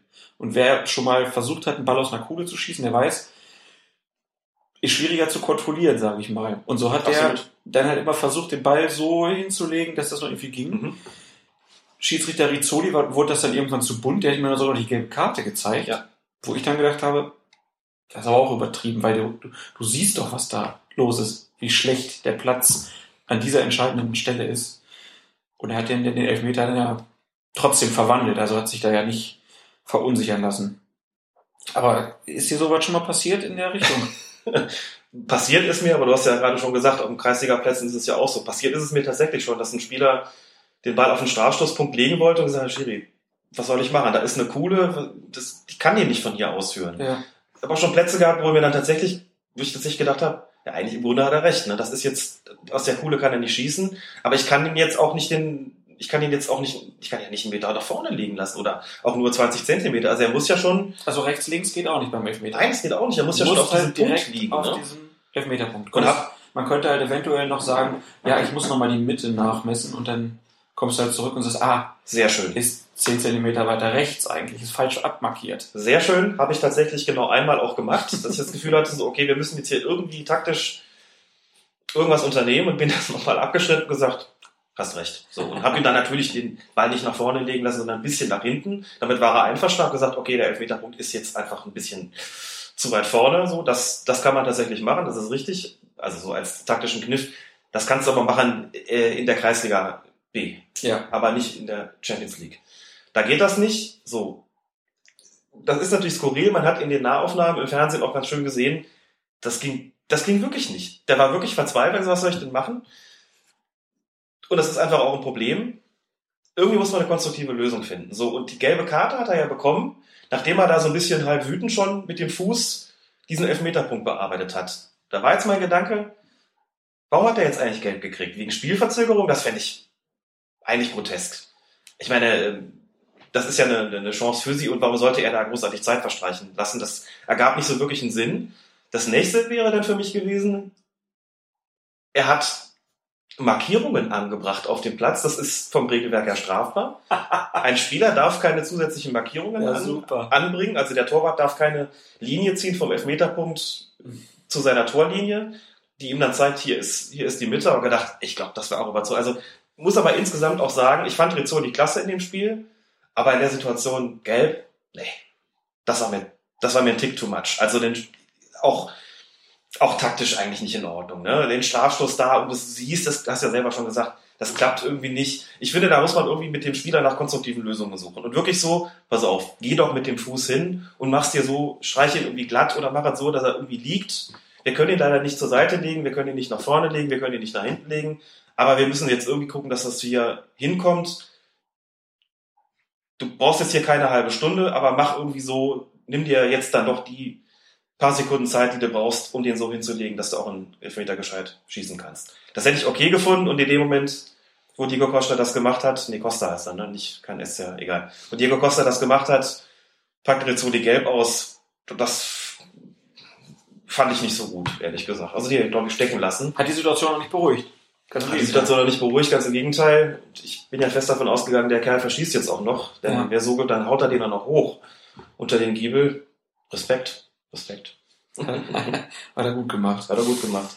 Dann lass uns noch kurz auf eins der Halbfinalspiele der Europa League schauen. War ja auch ganz clever wieder angesetzt, beide Halbfinals parallel laufen zu lassen. Mhm. Super von der UEFA, die machen die Europa League bzw. UEFA Cup einfach auch mal kaputt. Äh, Schiedsrichter war dort Klettenberg beim Spiel Benfica Lissabon gegen Juventus Turin. Umgekehrt. Genau, in Mhm. Turin haben sie gespielt natürlich.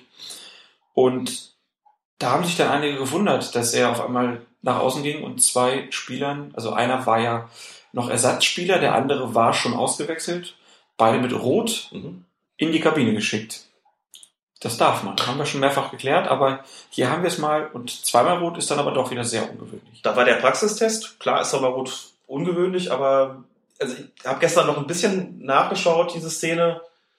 Und anhand der Fernsehaufnahmen nicht wirklich feststellen können, was da gewesen ist. Die müssen sich da irgendwie ordentlich an die Wäsche gegangen sein. Das muss also Richtung Tätigkeit gegangen sein. So wie die Reaktionen beider Spieler ausfielen, hatte ich auch so das Gefühl, das war schon in Ordnung so. Die wussten schon beide, was er da gemacht hat. Interessant war, dass er den, den Spieler von Juventus nochmal quasi von der Tribüne geholt hat. Ne? Ja, Also- vorher hat sich mit dem so unterhalten Ja. und dann hat der Typ so genickt, Genickt. Mhm. und dann gab es die rote Karte. So Ja. nach dem Motto, waren Sie das? Ja, das war ich. Zip. Entweder hat er ihn gefragt, waren Sie das, aber das kommt mir schon fast wieder, das glaube ich eigentlich eher schon. Ich glaube, es war schon klar, dass der das war. Was das eine Option gewesen sein könnte, dass der den da gefragt hat, sind Sie Ersatzspieler? Ich meine, Hose und, und, und Strümpfe ließen ja dann doch darauf schließen, aber ja gut. Wenn der ein Teamoffizieller ist, zeigst du dem ja nicht rot, dann schickst du den per Fingerzeig zurück. Ja gut, aber der Schiedsrichter sollte eigentlich bei einem Europa League Halbfinale die Spieler beider Vereine schon irgendwie kennen. So von, von Angesicht zu Angesicht, auswendig und wissen, dass das ein Spieler ist? Ja. Hm, Würde ich schon erwarten. Weiß ich nicht. Er, Also nicht, er muss sich wenn, auf jeden das, Fall wenn sicher das jetzt gehen. ein, ein Da muss ich sicher 17-jähriger sein. Nachwuchsspieler Mhm. ist, okay. Aber wenn man, Nee, verlange ich von dem ehrlich gesagt nicht. Aber gleich wie, es ist wie gesagt nur eine Vermutung, aber das, dieser, dieser Dialog, er redet auf ihn ein. Also für mich war das so ein Ding, sind sie Ersatzspieler. So, und als er bejaht, kriegt er rot. Also dieses, waren sie das eben, glaube ich ehrlich gesagt nee, nicht. ich auch nicht, mir fiel halt nur nichts anderes ein. Hm. Kann natürlich, weiß man nicht, kann natürlich auch sein. So, und also nochmal, dass Auswechselspieler, also die Spieler, die noch eingewechselt werden können, eine rote Karte oder alle Karten kriegen können, gelten natürlich auch. Wussten wir schon, haben wir jetzt mal in der Praxis gesehen. Und ausgewechselte Spieler eben auch. Hm, Wie der Spieler von Benfica Lissabon, der dann eben vom, nicht vom Platz geflogen ist, sondern eben die rote Karte bekommen hat nach seiner Auswechslung. So kann man sich auch um, um ein Endspiel bringen. So kann man sich auch im Endspiel bringen, ganz genau. Und wichtig ist eben der Situation, das ist zwar, denke ich, auch logisch, aber trotzdem muss man es doch mal sagen, dadurch werden die Mannschaften auf dem Platz nicht dezimiert. Ja, Das heißt einfach nur, die müssen den sogenannten Innenraum verlassen, also sprich auf die Tribüne oder in die Katakomben. Eher in die Katakomben in, in dem Fall, wahrscheinlich nach Reglement. Aber es ist nicht so, dass dann irgendwie die Mannschaft reduziert werden muss nach dem Motto, es war doch jetzt ein Platzverweis, die müssen jetzt mit einem weniger mitspielen und einen anderen noch runterschicken oder sowas. Das passiert in so einem Fall nicht. Kurios, kommt ganz selten vor. Haben wir jetzt mal in Action gesehen für einen Auswechselspieler und einen ausgewechselten Spieler. Und wie gesagt, ich habe zwar nicht gesehen, was sie gemacht haben, weil es das Fernsehen nicht gezeigt hat, wenn ich es richtig äh, beobachtet habe, aber wenn ich die Reaktion richtig einschätze, dann war das schon in Ordnung so. So, so freiwillig und so ohne Protest geht keiner, der, der wirklich gar nichts gemacht hat. Nicht nichts gemacht. Ja, und schon auch ein bisschen mehr als nicht nichts.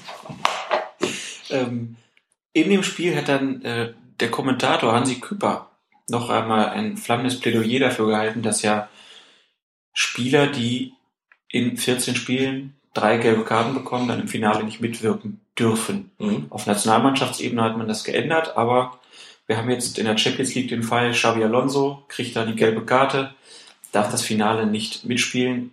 Küpper hatte eine Statistik, er sagte, das wäre 22 Spielern schon passiert. Mhm. Muss man ja auch nochmal hinterfragen, warum man das nicht, wie man es bei den Nationalmannschaften ja auch hingekriegt hat, in den inter- internationalen Wettbewerben nicht auch macht. Stimme ich zu. Also wir sind ja nicht so die Reglement-Experten, aber wenn es nach meinem Wunsch ginge, würde ich auch sagen, das müsste ich nicht haben. Ne? Also 2012, klar, okay, da war auch mein Lieblingsverein im, im Endspiel, aber da fielen auf beiden Seiten relativ viele Spieler aus. Ich hätte das auch ganz gern, dass man entweder die Zahl der Karten erhöht oder dass man sie dann irgendwie rechtzeitig streicht oder was weiß ich. Ja. Wie es ja inzwischen bei Weltmeisterschaften auch so ist. Wäre mir ehrlich gesagt lieber, völlig unabhängig davon, welche Mannschaft das betrifft, ist einfach netter und ich finde das Argument, dass dann im Final auch die besten Spieler spielen sollen, finde ich gut. Ne? Das Gegenargument ist dann immer, naja gut, dann müssen sie sich auch so benehmen und so verhalten, dass sie entsprechend spielen können. Kann ich auch akzeptieren. Ist, glaube ich, dann auch eine Frage der Vorliebe. Philosophisch begründen kann man letztlich, glaube ich, beides. Also Aber da gelb, gelb ich dir sperren. zu. Also eine, eine rote Karte, wenn der Ribéry Das ist anderes. der jetzt runtergeflogen wäre und Bayern hätte sich fürs Finale qualifiziert, nicht gesagt, ja, du Depp, ne, hast Vollkommen verdient. richtig. Absolut. Ähm, Da stimme ich auch zu. Aber so gelb sperren halt. Rot ist was anderes. Also diese wenn man sich wirklich mal anguckt, 14 Spiele und dann drei gelbe Karten, das ist natürlich für einen Verteidiger, einen defensiven Mittelfeldspieler, die hast du auch mal schnell eingesammelt. Ne? So. Und dann musst du vielleicht im Halbfinale aufpassen, dass du keinen Foul begehst, gehst vielleicht nicht richtig in die Zweikämpfe und versaust damit noch. Das ist halt immer auch, ist Kappes. Sollten sie mal ändern bei der UEFA, sagen Colinas Erben. Marian, ganz kurz, Sie sehen, ich bin alleine. Ja, ich werde viel unterwegs sein, viel rennen, aber ich kann nicht alles sehen. Bitte auch bei Abseits dran denken, ist super schwer ohne Linienrichter. Ja, also bitte ein bisschen mit Ruhe heute und dann freue ich mich aufs Spiel, auf die 90 Minuten. Sebastian Svoboda hat sich in der Kommentarspalte auf fokusfußball.de gemeldet und schreibt, was ich unschön finde, mittlerweile gibt es Angebote von Vereinen, um Schiedsrichter zu akquirieren. Hier werden dann wie bei Amateurspielern ein paar hundert Euro pro Monat ausgelobt, damit man als Schiedsrichter den Verein wechselt, weil offenbar diese Vereine zu wenig Schiedsrichter haben und es für sie einfacher ist, neue Schiris zu kaufen, anstatt junge Leute auszubilden. Stößt dir das auch auf? Es gibt sehr unterschiedliche Modelle, wie die Schiedsrichter an den Vereinen gebunden werden. Also ich glaube, vielfach ist es tatsächlich in den einzelnen Landesverbänden so, dass die Vereine Schiedsrichter stellen müssen, um nicht in das sogenannte Untersoll zu kommen. Dass Aber dann pro Herrenmannschaft ein Schiedsrichter. pro Herrenmannschaft ein Schiedsrichter oder pro Mannschaft des Vereins ein Schiedsrichter. Ich bin nicht ganz sicher, ich glaube auch pro Herrenmannschaft. Bei Jugendmannschaften wird es dann sonst sehr schwierig. Wird sonst sehr schwierig, weil das ja teilweise sehr, sehr viele sind. Das heißt, die Vereine sind dafür zuständig und dafür verantwortlich auch, Schiedsrichter zu stellen. Mhm. Was eben umgekehrt auch bedeutet, jeder Schiedsrichter muss einem Verein angehören. Damit es genügend gibt, um die Spiele entsprechend besetzen zu können. So. Und das ist in der Tat so, dass ähm, natürlich Vereine gibt, die dann auf der Suche sind, dass es immer Gründe gibt, warum das jetzt irgendwie nicht so klappt, da genügend Schiedsrichter zu stellen. Und ich kenne das zum Beispiel noch, ich habe im Fußballverband Rheinland, in dem ich ursprünglich mal angefangen hatte, habe ich tatsächlich auch jedes Jahr so eine Fixsumme bekommen. Das waren ein paar hundert Mark damals und für mich als erst Schüler und dann Studenten gar nicht so wenig. Die habe ich Mhm. bekommen, weil ich diesem Verein angehört habe und für den Schiedsrichter gewesen bin. Im Fuß- Fußballverband Mittelrhein habe ich das nicht bekommen. Was ich da bekommen habe, war zum Beispiel meine Ausrüstungen, meine Schuhe, einfach um bei diesem Hobby nicht zu sehr draufzahlen zu müssen und auch, weil der Verein ja was davon hatte, dass ich ihm als Schiedsrichter angehöre.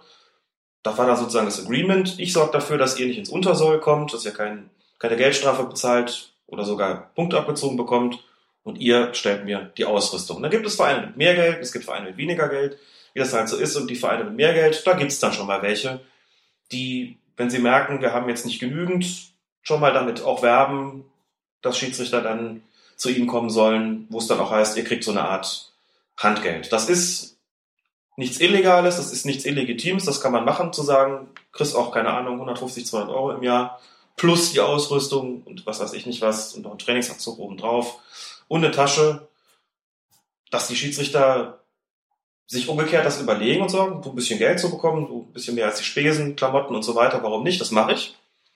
Ist das eine. Das andere ist, und da hat Sebastian natürlich recht, ähm, schöner wäre es dann schon, wenn die Vereine sich entsprechend darum kümmern würden, dass sie auch an genügend Nachwuchs kommen, also mehr darin investieren, als sozusagen das mit, mit Geld zu machen, einfach weil das bedeuten würde, man bekommt letzten Endes mehr Schiedsrichter, als wenn man das äh, auf diese finanzielle Basis zu stellen versucht. Also müsste man praktisch die, den Vereinen auch Bonus bieten, wenn sie gute Schiedsrichter-Jugendarbeit machen. Beispielsweise, ne? dass man irgendwie auch sagt, sie kriegen es in irgendeiner Form vergolden beispielsweise, das wäre, wäre eine Option, habe ich auch schon erlebt, aber es ist, wie gesagt, auch von Landesverband zu Landesverband anders, wie sowas geregelt wird, teilweise wohl sogar von, von Kreis zu Kreis. Hab da jetzt nicht den Überblick, wie es in sämtlichen Landesverbanden des Deutschen Fußballbundes ist. Ich kenne es aus meinen Kreisen, denen ich aktiv war, Köln und Bonn, hier im Mittelrhein, nicht, dass dieses Geld bezahlt wird. Vielleicht ist es anderswo üblich, das mag sein. Aus dem Rheinland kenne ich es, da war es tatsächlich üblich.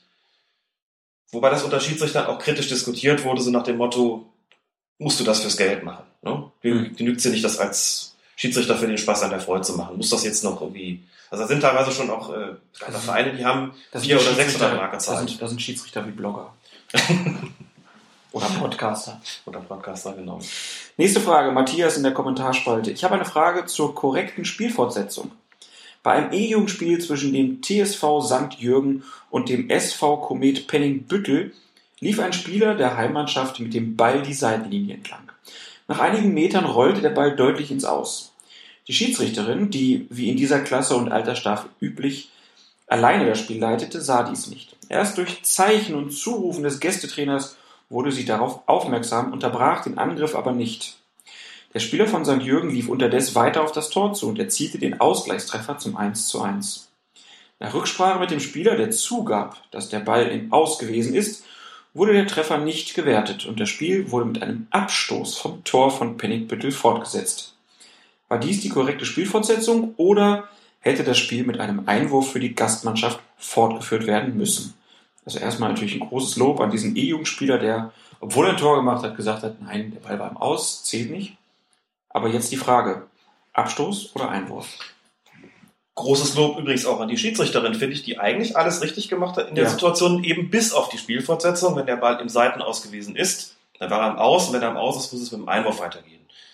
Wenn sie später also nach Befragen des Spielers entscheidet, der Spieler, wenn der Spieler zurückgibt und sagt, ja, der Ball war im Aus, dann muss sie das Tor zurücknehmen. Das kann sie, solange wie das Spiel noch nicht wieder fortgesetzt ist, eben durch den Anstoß. Mhm. Das war es nicht. Also muss sie quasi zurückdenken, was ist denn vorher passiert? Da war der Ball irgendwann mal im Seitenaus, also geht das Spiel mit einem Einwurf weiter und nicht mit einem Abstoß. Das hat sie nicht richtig gemacht, aber alles andere finde ich ziemlich prima, muss ich sagen, denn das erste ist, sich nicht von, dem, von der Rumschreierei da von dem Trainer beeinflussen zu lassen, sondern erstmal zu sagen, nö, ich lasse erstmal weiterspielen, meine Wahrnehmung.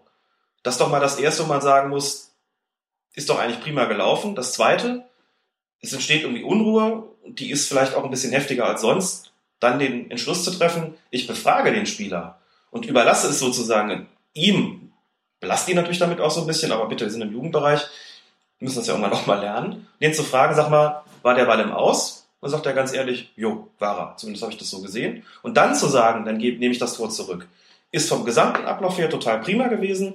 Perfekt wäre es gewesen mit dem Einwurf. Gut, jetzt gab es einen Abstoß, auch nicht so wild, aber natürlich regeltechnisch gesehen eigentlich nicht korrekt. Ganz streng genommen ist das tatsächlich sogar ein Regelverstoß, weil sie ja eine richtige Wahrnehmung letztlich getroffen hat, aber die, die falsche Entscheidung, äh, die falsche Spielversetzung dann ähm, da verhängt hat. Aber insgesamt bleibt mir trotzdem in der Situation, vor allem wenn man Jugendspiele kennt und weiß, wie es da so zugeht, mehr Lob als Kritik, Absolut. meine ich. Matthias, vielen Dank für die Frage und ich weiß, man kann solche Vorfälle auch bei den Verbänden melden und da gibt es manchmal einen Fairplay-Preis oder so. Kannst ja mal überlegen, ob du das vielleicht machst. Dann hat sich noch Robert gemeldet. Ich habe noch eine Nachfrage zum Thema nur gelbe Karte, wenn ein Wechselspieler in fußballtypischer Weise, zum Beispiel mit dem Kopf, ein Tor verhindert. Ihr spracht ja schon den Fall einer Ersatztorhüterin an. Wie ist das denn bei ihr? Zählt für eine Ersatztorhüterin auch das Fangen des Balles mit den Händen zur fußballtypischen Weise? Oder ist sie bis zur Einwechslung und Bestimmung ihrer Rolle als Torhüterin wie jede Feldspielerin zu behandeln? Wie ist das aus Sicht des Umstands, dass potenziell jeder Spieler Ersatztorwart werden kann, wenn die Umstände es erfordern? Also erstmal kann das Spiel mit der Hand eine fußballtypische Art und Weise sein, wenn ein Ersatzspieler da reingelaufen kommt. Nein, kann es nicht, nicht als Ersatzspieler oder Ersatzspielerin. Die werden tatsächlich alle gleich behandelt, nämlich wie Feldspieler, selbst wenn sie eine Torwartkluft und Torwarthandschuhe anhaben.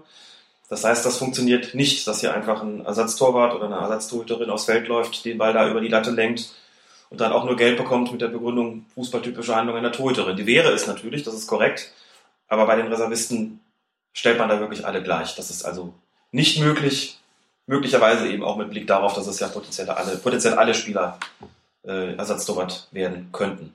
Lars Bascher hat sich auch zum selben Umstand gemeldet. Ihr hattet ja schon gesagt, dass sich die Ersatzspieler nur hinter dem eigenen Tor aufwärmen dürfen, damit sie etwa den gegnerischen Torhüter nicht ablenken können. Aber mal vorausgesetzt, es wäre auch möglich, dass Ersatzspieler hinter dem gegnerischen Tor stehen dürften. Was wäre denn, wenn ein Ersatzspieler einen Ball, der zum Beispiel langsam in Richtung Tor kullert und offensichtlich daneben gehen würde, ins Tor lenkt? Würde das Tor zählen und würde der Spieler dann auch nur die gelbe Karte bekommen? Und es wäre ja theoretisch auch möglich, dass dies ein Ersatzspieler der eigenen Mannschaft täte, aus welchen Gründen auch immer. Dann wäre es auch etwas weniger hypothetisch. Fangen wir mit dem ersten Fall an. Ersatzspieler, der aus welchen Gründen auch immer hinter dem gegnerischen Tor sich warm macht. Wenn der einen Ball ins Tor lenkt, also ich glaube, der Sinn und Geist der Spielregeln legen schon nahe, das kann ja niemals ein, kann ja niemals ein Tor sein. Wieso sollte man dem das genehmigen. Ne? Wenn man auf der anderen Seite sagt, also der, der das verhindert, äh, wird dafür fürs unerlaubte Betreten des Spielfeldes gehindert, aber ähm, wegen des Spielen des Balles nicht weiter, weil es eine fußballtypische Handlung ist. Das kann man zwar sagen, ein Ersatzspieler, der den Ball ins gegnerische Tor schießt, begeht auch eine fußballtypische Handlung, korrekt. Aber er müsste das Feld dazu ja auch unerlaubt betreten und es kann natürlich nicht im Sinne Geist der Spielregeln sein, dass man dann so ein Tor einfach gibt. Also dafür würde es auch die gelbe Karte geben, wegen des unerlaubten Betretens des Spielfeldes und das Tor würde nicht zählen. Der andere Fall, den er hier geschildert hat, ist allerdings genauso zu behandeln, denn auch der Spieler, der aufs Feld läuft, um ein Eigentor zu schießen, betritt diesen Platz unerlaubt. Jetzt kann man zwar argumentieren, na und, der schadet doch nur seiner eigenen Mannschaft. Macht man aber trotzdem nicht. Auch das folgt so, folgt so ein bisschen aus dem Sinn und Geist der Spielregeln. Der ist Ersatzspieler, der betritt das Feld nur mit Zustimmung des Schiedsrichters. Das heißt konkret auch hier Verwarnung und ähm, einen indirekten Freistoß, wo der Ball bei der entsprechenden Spielunterbrechung gewesen ist. Heißt, summa summarum, es gibt keinen denkbaren Fall, in dem ein Ersatzspieler ein Tor erzielt oder verhindert, weder für die eigene noch für die gegnerische Mannschaft. Und das zählt ganz regulär in die eine wie die andere Richtung würde immer verwarnt werden und die Spielfortsetzung wäre in aller Regel dann auch der indirekte Freistoß. Kann ja auch bei Eigentoren dann von Wettmanipulationen ausgehen. Und wenn es sowas wäre, daran hätte das Regelwerk noch gar nicht gedacht, aber man hat aber schon nicht, vorgesorgt dafür. Zulassen. Sehr gut. Nächste Frage von Lookinger via Twitter. Was passiert, wenn ein Spieler neben dem Spielfeld gefault wird?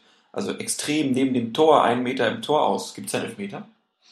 Er spielte so ein bisschen auf die Situation da im spanischen Pokalfinale an von Bartra gegen Bale.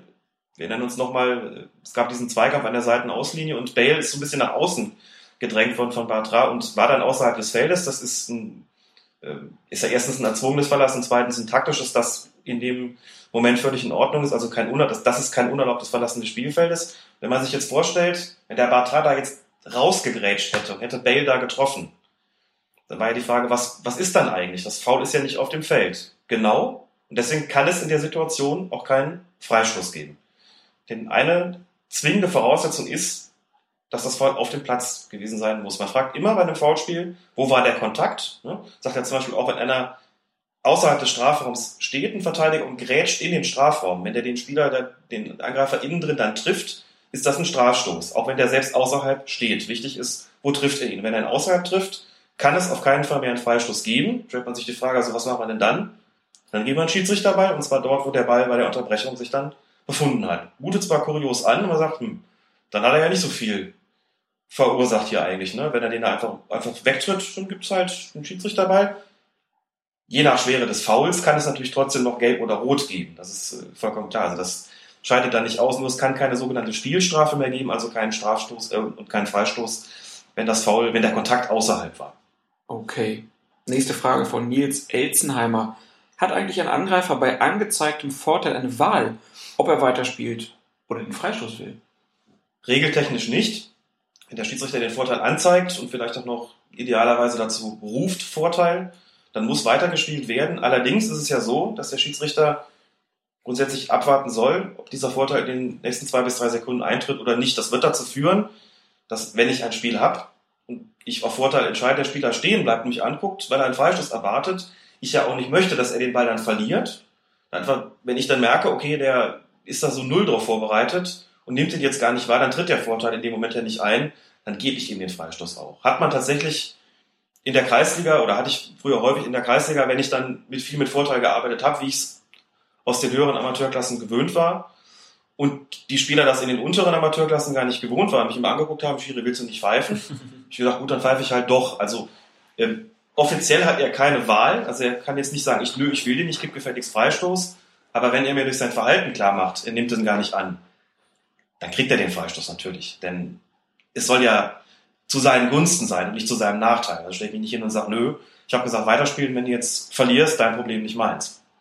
Nächste Frage via Twitter von Mickey Rust. Kann ein Spieler fürs Trikot ausziehen nach dem versenkten entscheidenden Elfmeter beim Elfmeterschießen die gelbe Karte bekommen? Das ist eine interessante Frage, ne? denn äh, es ist ja nun so, dass gelbe und rote Karten auch nach Schlusspfiff noch gezeigt werden können, unter der Bedingung, dass der Schiedsrichter da noch auf dem Feld steht und das tut er ja beim Elfmeterschießen. Also wäre ja theoretisch auch denkbar, dass er für ein Trikot ausziehen nach Ende des Elfmeterschießens eine gelbe Karte gibt. Wenn man sich überlegt, wofür gibt's denn die gelbe Karte? Die gibt's ja nicht für eine Spielverzögerung, sondern die gibt's wegen übertriebenen Torjubel, also wegen der Unsportlichkeit, kann man auch sagen, ja, die ist nach dem Spiel auch noch gegeben, also nach dem Abpfiff. Also könnte es hierfür auch noch gelb geben. Fakt ist aber, mir ist zumindest kein Fall bekannt, in dem das umgesetzt worden wäre. Nehmen wir das Halbfinale zwischen Real Madrid und den Bayern 2012. Damals hat Schweinsteiger den entscheidenden Elfmeter versenkt. Ding zu Ende, Trikot aus, ab zur Eckfahne, ab in die Kurve. Hat keine gelbe Karte dafür gegeben. Also in der Praxis ist es dann so, dass man sagt, okay, das Spiel ist beendet, mach mal einen Strich drunter und verwahren da auch nicht mehr. Ne? Klar kann der Gegner sagen, wir werden jetzt auch noch verhöhnt durch das äh, Trikot ausziehen, das ist übertrieben, das wollen wir nicht sehen, aber wie gesagt, in der Praxis ist mir kein einziger Fall bekannt, in dem das entsprechend exerziert worden wäre. Also rein nach den Regeln und streng genommen und sehr theoretisch könnte man, aber in der Praxis wird es nicht gemacht. Ich musste irgendwie unwillkürlich an Oliver Bierhoff 96 denken. Ja. Ja, ja, natürlich. Wird Europameister, mein gut, er hatte noch keine gelbe Karte, glaube ich, aber Mhm. zack, dann muss er noch gelb-rot gezeigt bekommen. Ja. Im, Im Rudel, was aufeinander liegt oder so. Das wäre völlig absurd. Weil es, glaube ich, 96 die gelbe Karte noch nicht gab für Okay, aber es war jetzt aber so, der Fall. Du wenn hast es so wäre. Finale oder so und dann der große Jubel und dann rennt der Schiri da noch hin und ja, hier jetzt noch gelb. Und ich glaube auch aus dem Grund, meine, das Ding ist ja schon eh tendenziell umstritten. Warum muss es Geld für Trikot ausziehen kommen, ausziehen geben? Wir haben darüber gesprochen. Das, Ja, vor allem, dann müsste man ja klar festlegen, ab welchem Moment dürfen die Spieler ihr Trikot Ja. dann ausziehen. ja. Also ich finde diese ganze Regelung im Prinzip in vielerlei Hinsicht inkonsistent. Denn wenn man sagt, es wird in manchen Teilen dieser Welt als anstößig empfunden, na gut, also der Trikotwechsel auf dem Feld, da wird es ja auch gezeigt. Gut, da kann man sagen, da haben die entsprechenden Sendestationen die Möglichkeit, vorher rauszugehen, weil man ja weiß, dass sowas nach dem, äh, nach dem Spiel passiert. Das ist dementsprechend nicht mehr zu ahnden. Aber wie gesagt, beim Torjubel ist es ja eben so, dass man sagt, es ist übertrieben, dann auch als Torjubel quasi anstößig und provokativ dem Gegner gegenüber, ihm seinen nackten Oberkörper zu präsentieren. Also ich finde es alles so ein bisschen haarig und, und, und schwammig und so. Und wenn man dann sagt, na gut, nach dem Spiel dann irgendwie eher nicht, finde ich das ja gut. Also ich würde da gar keine gelbe Karte haben wollen. Denke dann auch, das ist doch dann auch zu Ende und dann ist es mal irgendwann auch gut mit Geld für Trikot ausziehen. Ne? Wie blöd das auch ist, stell es mal vor. Und dann hat er dann, hat er schon zweimal gelb. Dann gehst du hin als Schiedsrichter und zeigst ihm gelb, der sich gerade freut, da dieser Freude auf, na gut, eine Art und Weise Ausdruck verleiht, wie es halt in so einem im Fußball gerne immer gemacht wird und hältst ihm die gelbe Karte vor die Nase und dann ist er fürs Finale gesperrt. Also irgendwie, nee. Absurd. Irgendwie ist es auch absurd, muss man auch mal sagen. Schön war gestern bei dem Spiel Juve macht Tor nach Abseits und der Spieler hat zum Glück ganz knapp noch mitbekommen, dass es Abseits ist. Also der hat das Tor gemacht, Ja. dreht ab zum Jubeln und du siehst, er greift sich schon zum Trikot und will sich das über den Kopf ziehen. Merkt das aber noch. Ja. Dann habe ich auch überlegt, ja geil, dann schießt ein Tor aus abseitsverdächtigen Position, rennst nach außen, Trikot weg und so und ja, dann zählt das Tor nicht und kriegst eine gelbe Karte, So weil du das Trikot ausgezogen hast. So ist es. Tolle Regel. Fantastisch. Ja, vielen Dank für eure Fragen. Es waren nicht alle. Genau. Wir haben aber fast alle geschafft diesmal. Äh, Aber wir haben jetzt gleich noch ein bisschen was Schönes. Aber wenn ihr irgendwie Fragen habt, Facebook sind wir, Twitter sind wir, Kommentare gibt's und ihr könnt uns auch eine Nachricht einsprechen auf fokus-fußball.de. Holzer ist verwarnt. Gib den klaren Stoß ins Kreuz, ist gelb-rot. Raus mit dem Kumpel. Der ist so ausgeschlafen. Der hat in der zweithöchsten deutschen Klasse gepfiffen. Der weiß, wie man Fußball spielt. Zum Abschluss von Folge 51 sprechen wir nochmal über Schiedsgerichtsbarkeiten. Mhm.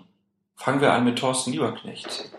Freiheit für Lieberknecht hat die Sportschau geschrieben. Wusste gar nicht, dass er gesessen hat. Es war knapp davor, aber ähm, es ging darum, dass er freigesprochen wurde. War ein Spiel gegen Bayer Leverkusen, glaube ich. Richtig? Ich glaube ja. Wo er mal wieder, muss man sagen, auf die Tribüne geschickt wurde, zum dritten Mal in dieser Saison. Und dann wurde gefordert, dass er da eine Strafe von ein paar tausend Euro bezahlen sollte. Der Schiedsgericht hat aber gesagt, nee, das war in Ordnung, wie der Lieberknecht sich da verhalten hat. Was bedeutet das jetzt für den deutschen Fußball? Dürfen Trainer sich wieder mehr aufregen? Wird es wieder mehr Rumpelstilzchen geben und die Schiedsrichter haben nicht mehr das Recht, sie auf die Tribüne zu schicken?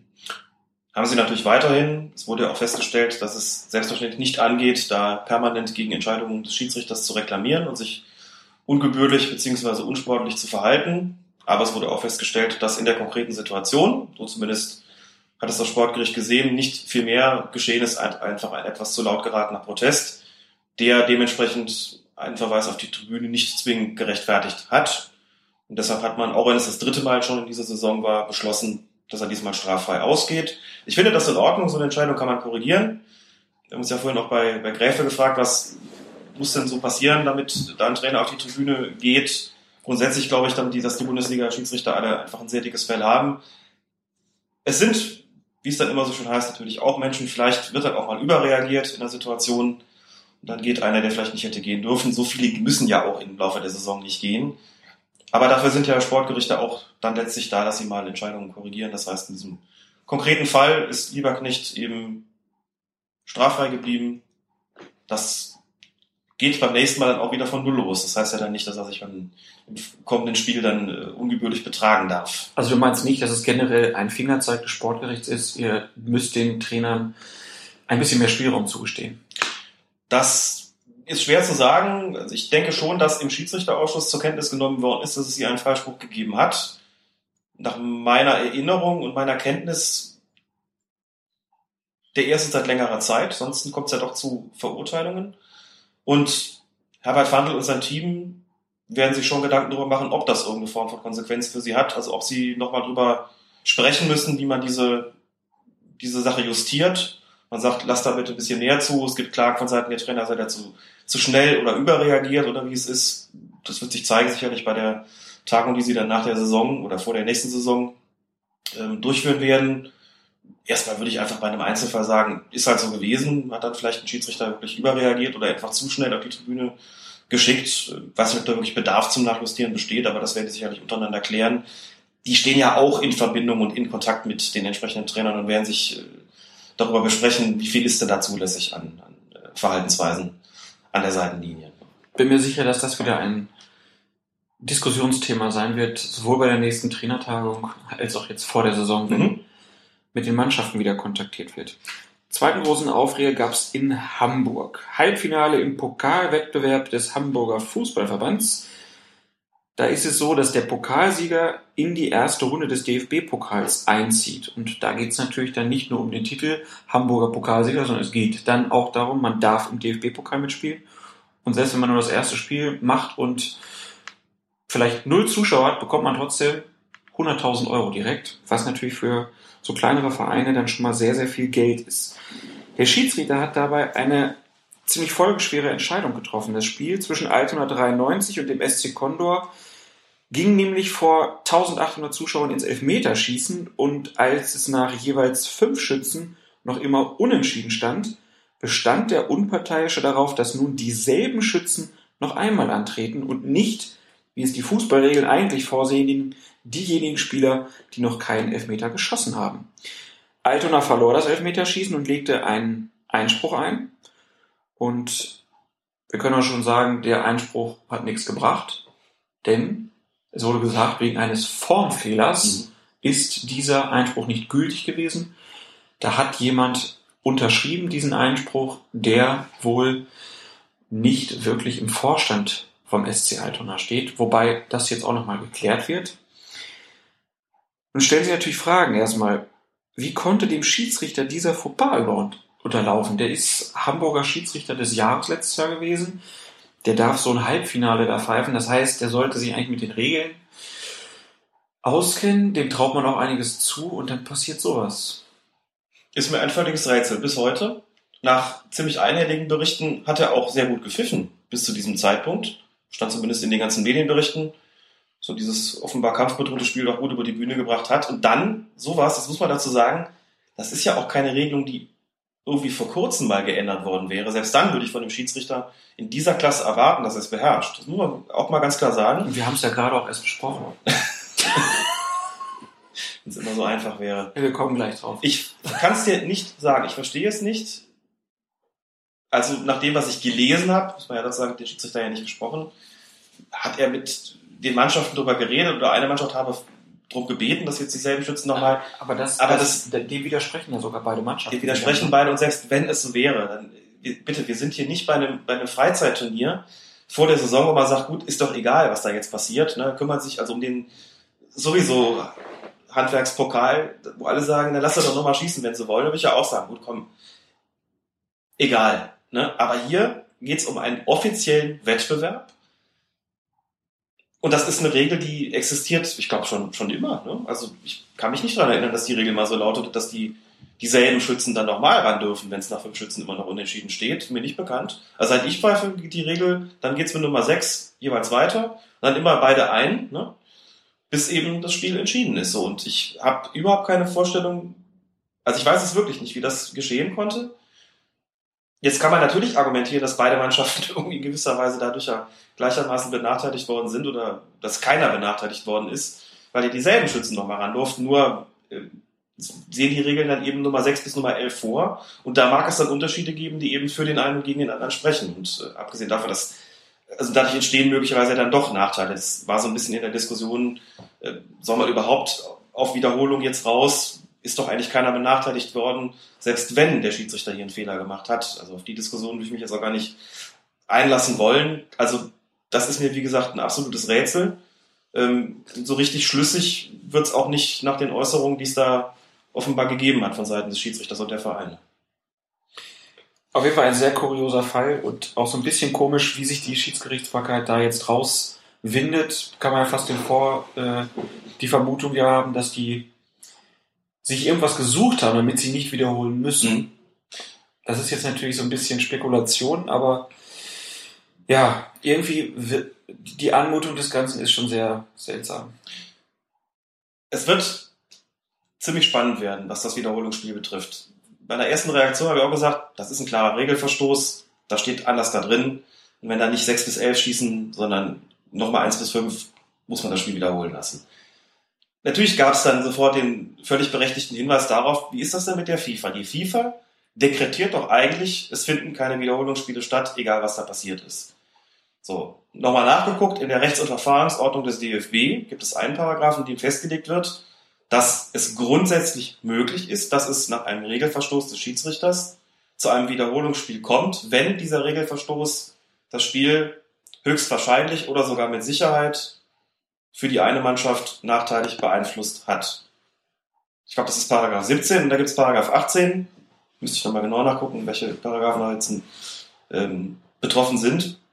Dieser entsprechende zweite Paragraph sagt jedenfalls, sollte auf Wiederholungsspiel erkannt werden, ist dieses Urteil, sprich die Neuansetzung, der FIFA vorzulegen.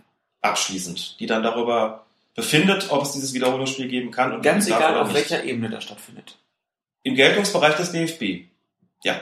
Also selbst wenn das jetzt Kreisliga D ist. So habe ich das tatsächlich verstanden. Dann muss, dann muss der DFB sagen, ah, da hat eine Schiedsrichterin, die hat statt Einwurf hat die Abstoß gegeben. Das ist ein Regelverstoß, jetzt dürfen wir das wiederholen. Und dann sagt die FIFA, ah, das ändert ja nichts am Spielausgang, also das dürft ihr nicht wiederholen, zum Beispiel. Sowas wird wahrscheinlich gar nicht zur Entscheidung gelangen oder schon vorher abgeschmettert werden. Es geht ja um die Fälle, also wo wirklich klar ist, hier ist irgendwie eine Mannschaft dick benachteiligt worden, worden.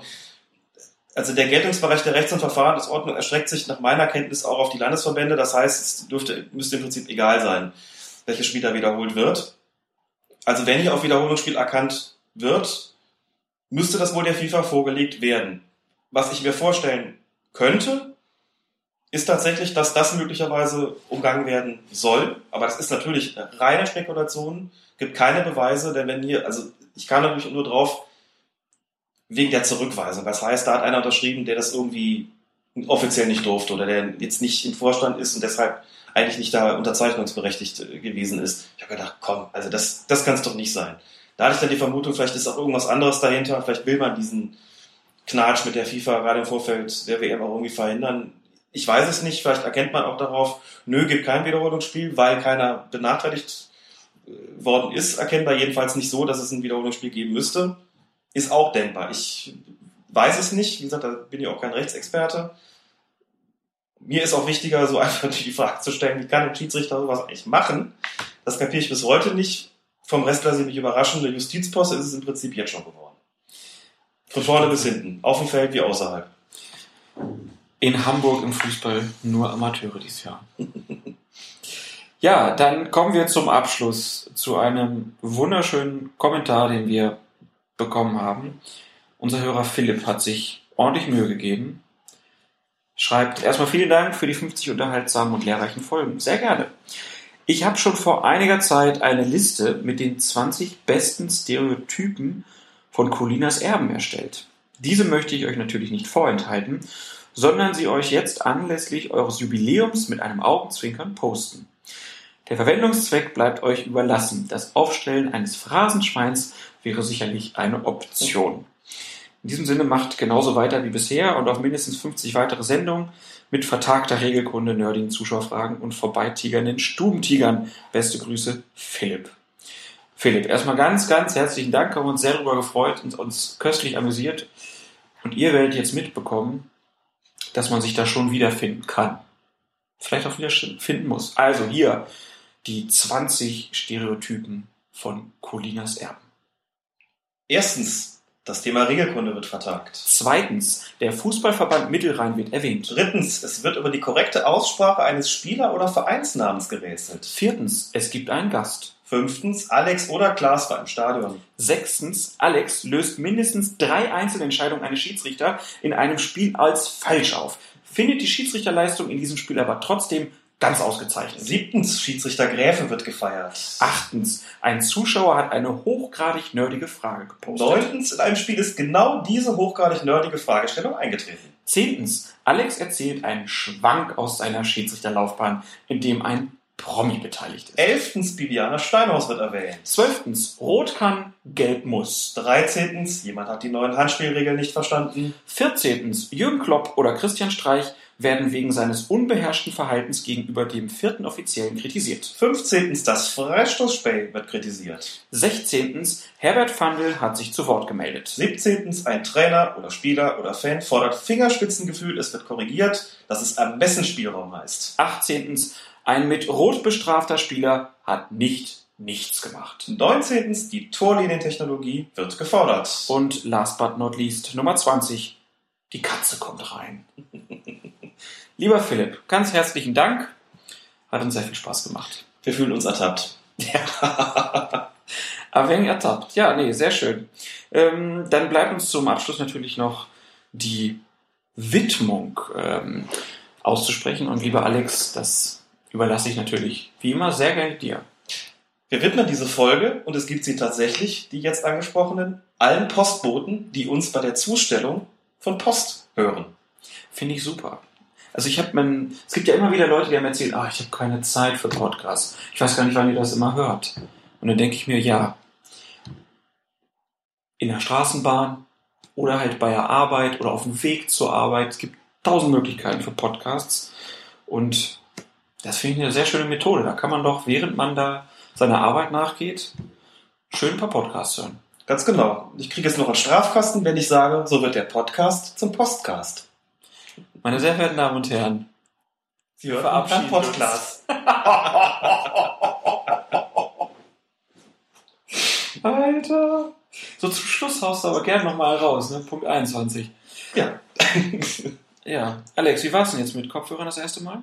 Es war noch sehr ungewohnt, sich so ganz anders zu hören. Ähm, hoffe, das hat einigermaßen funktioniert. Ich habe ähm, zum Beispiel gemerkt, dass es mir deutlich schwerer fällt, was zu trinken. Ich habe jetzt auch die Befürchtung, dass das Schluckgeräusch ein paar Mal drauf ist oder irgendwie so Nase hochziehen oder sowas. Das hört man alles viel, viel besser als vorher.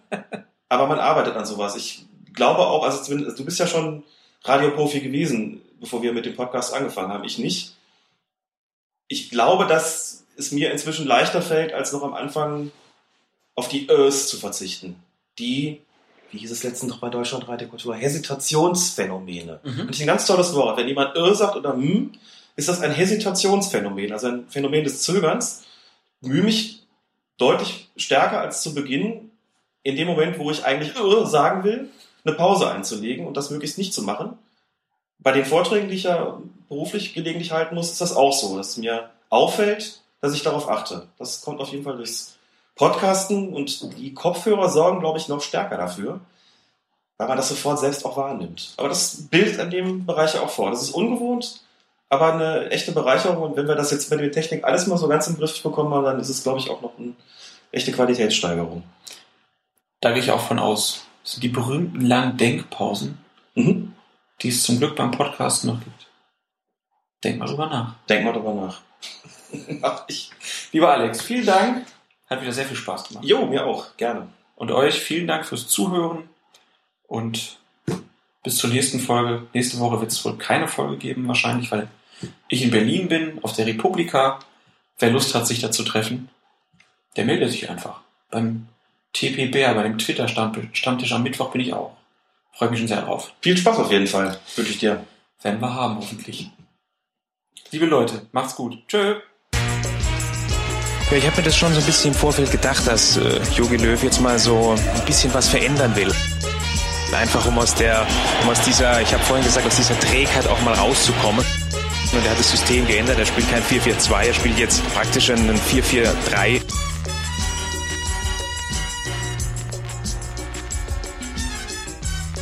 müssen wir erstmal ja, die ganze Kacke hier aufarbeiten. Colinas Erben. Der Schiedsrichter-Podcast.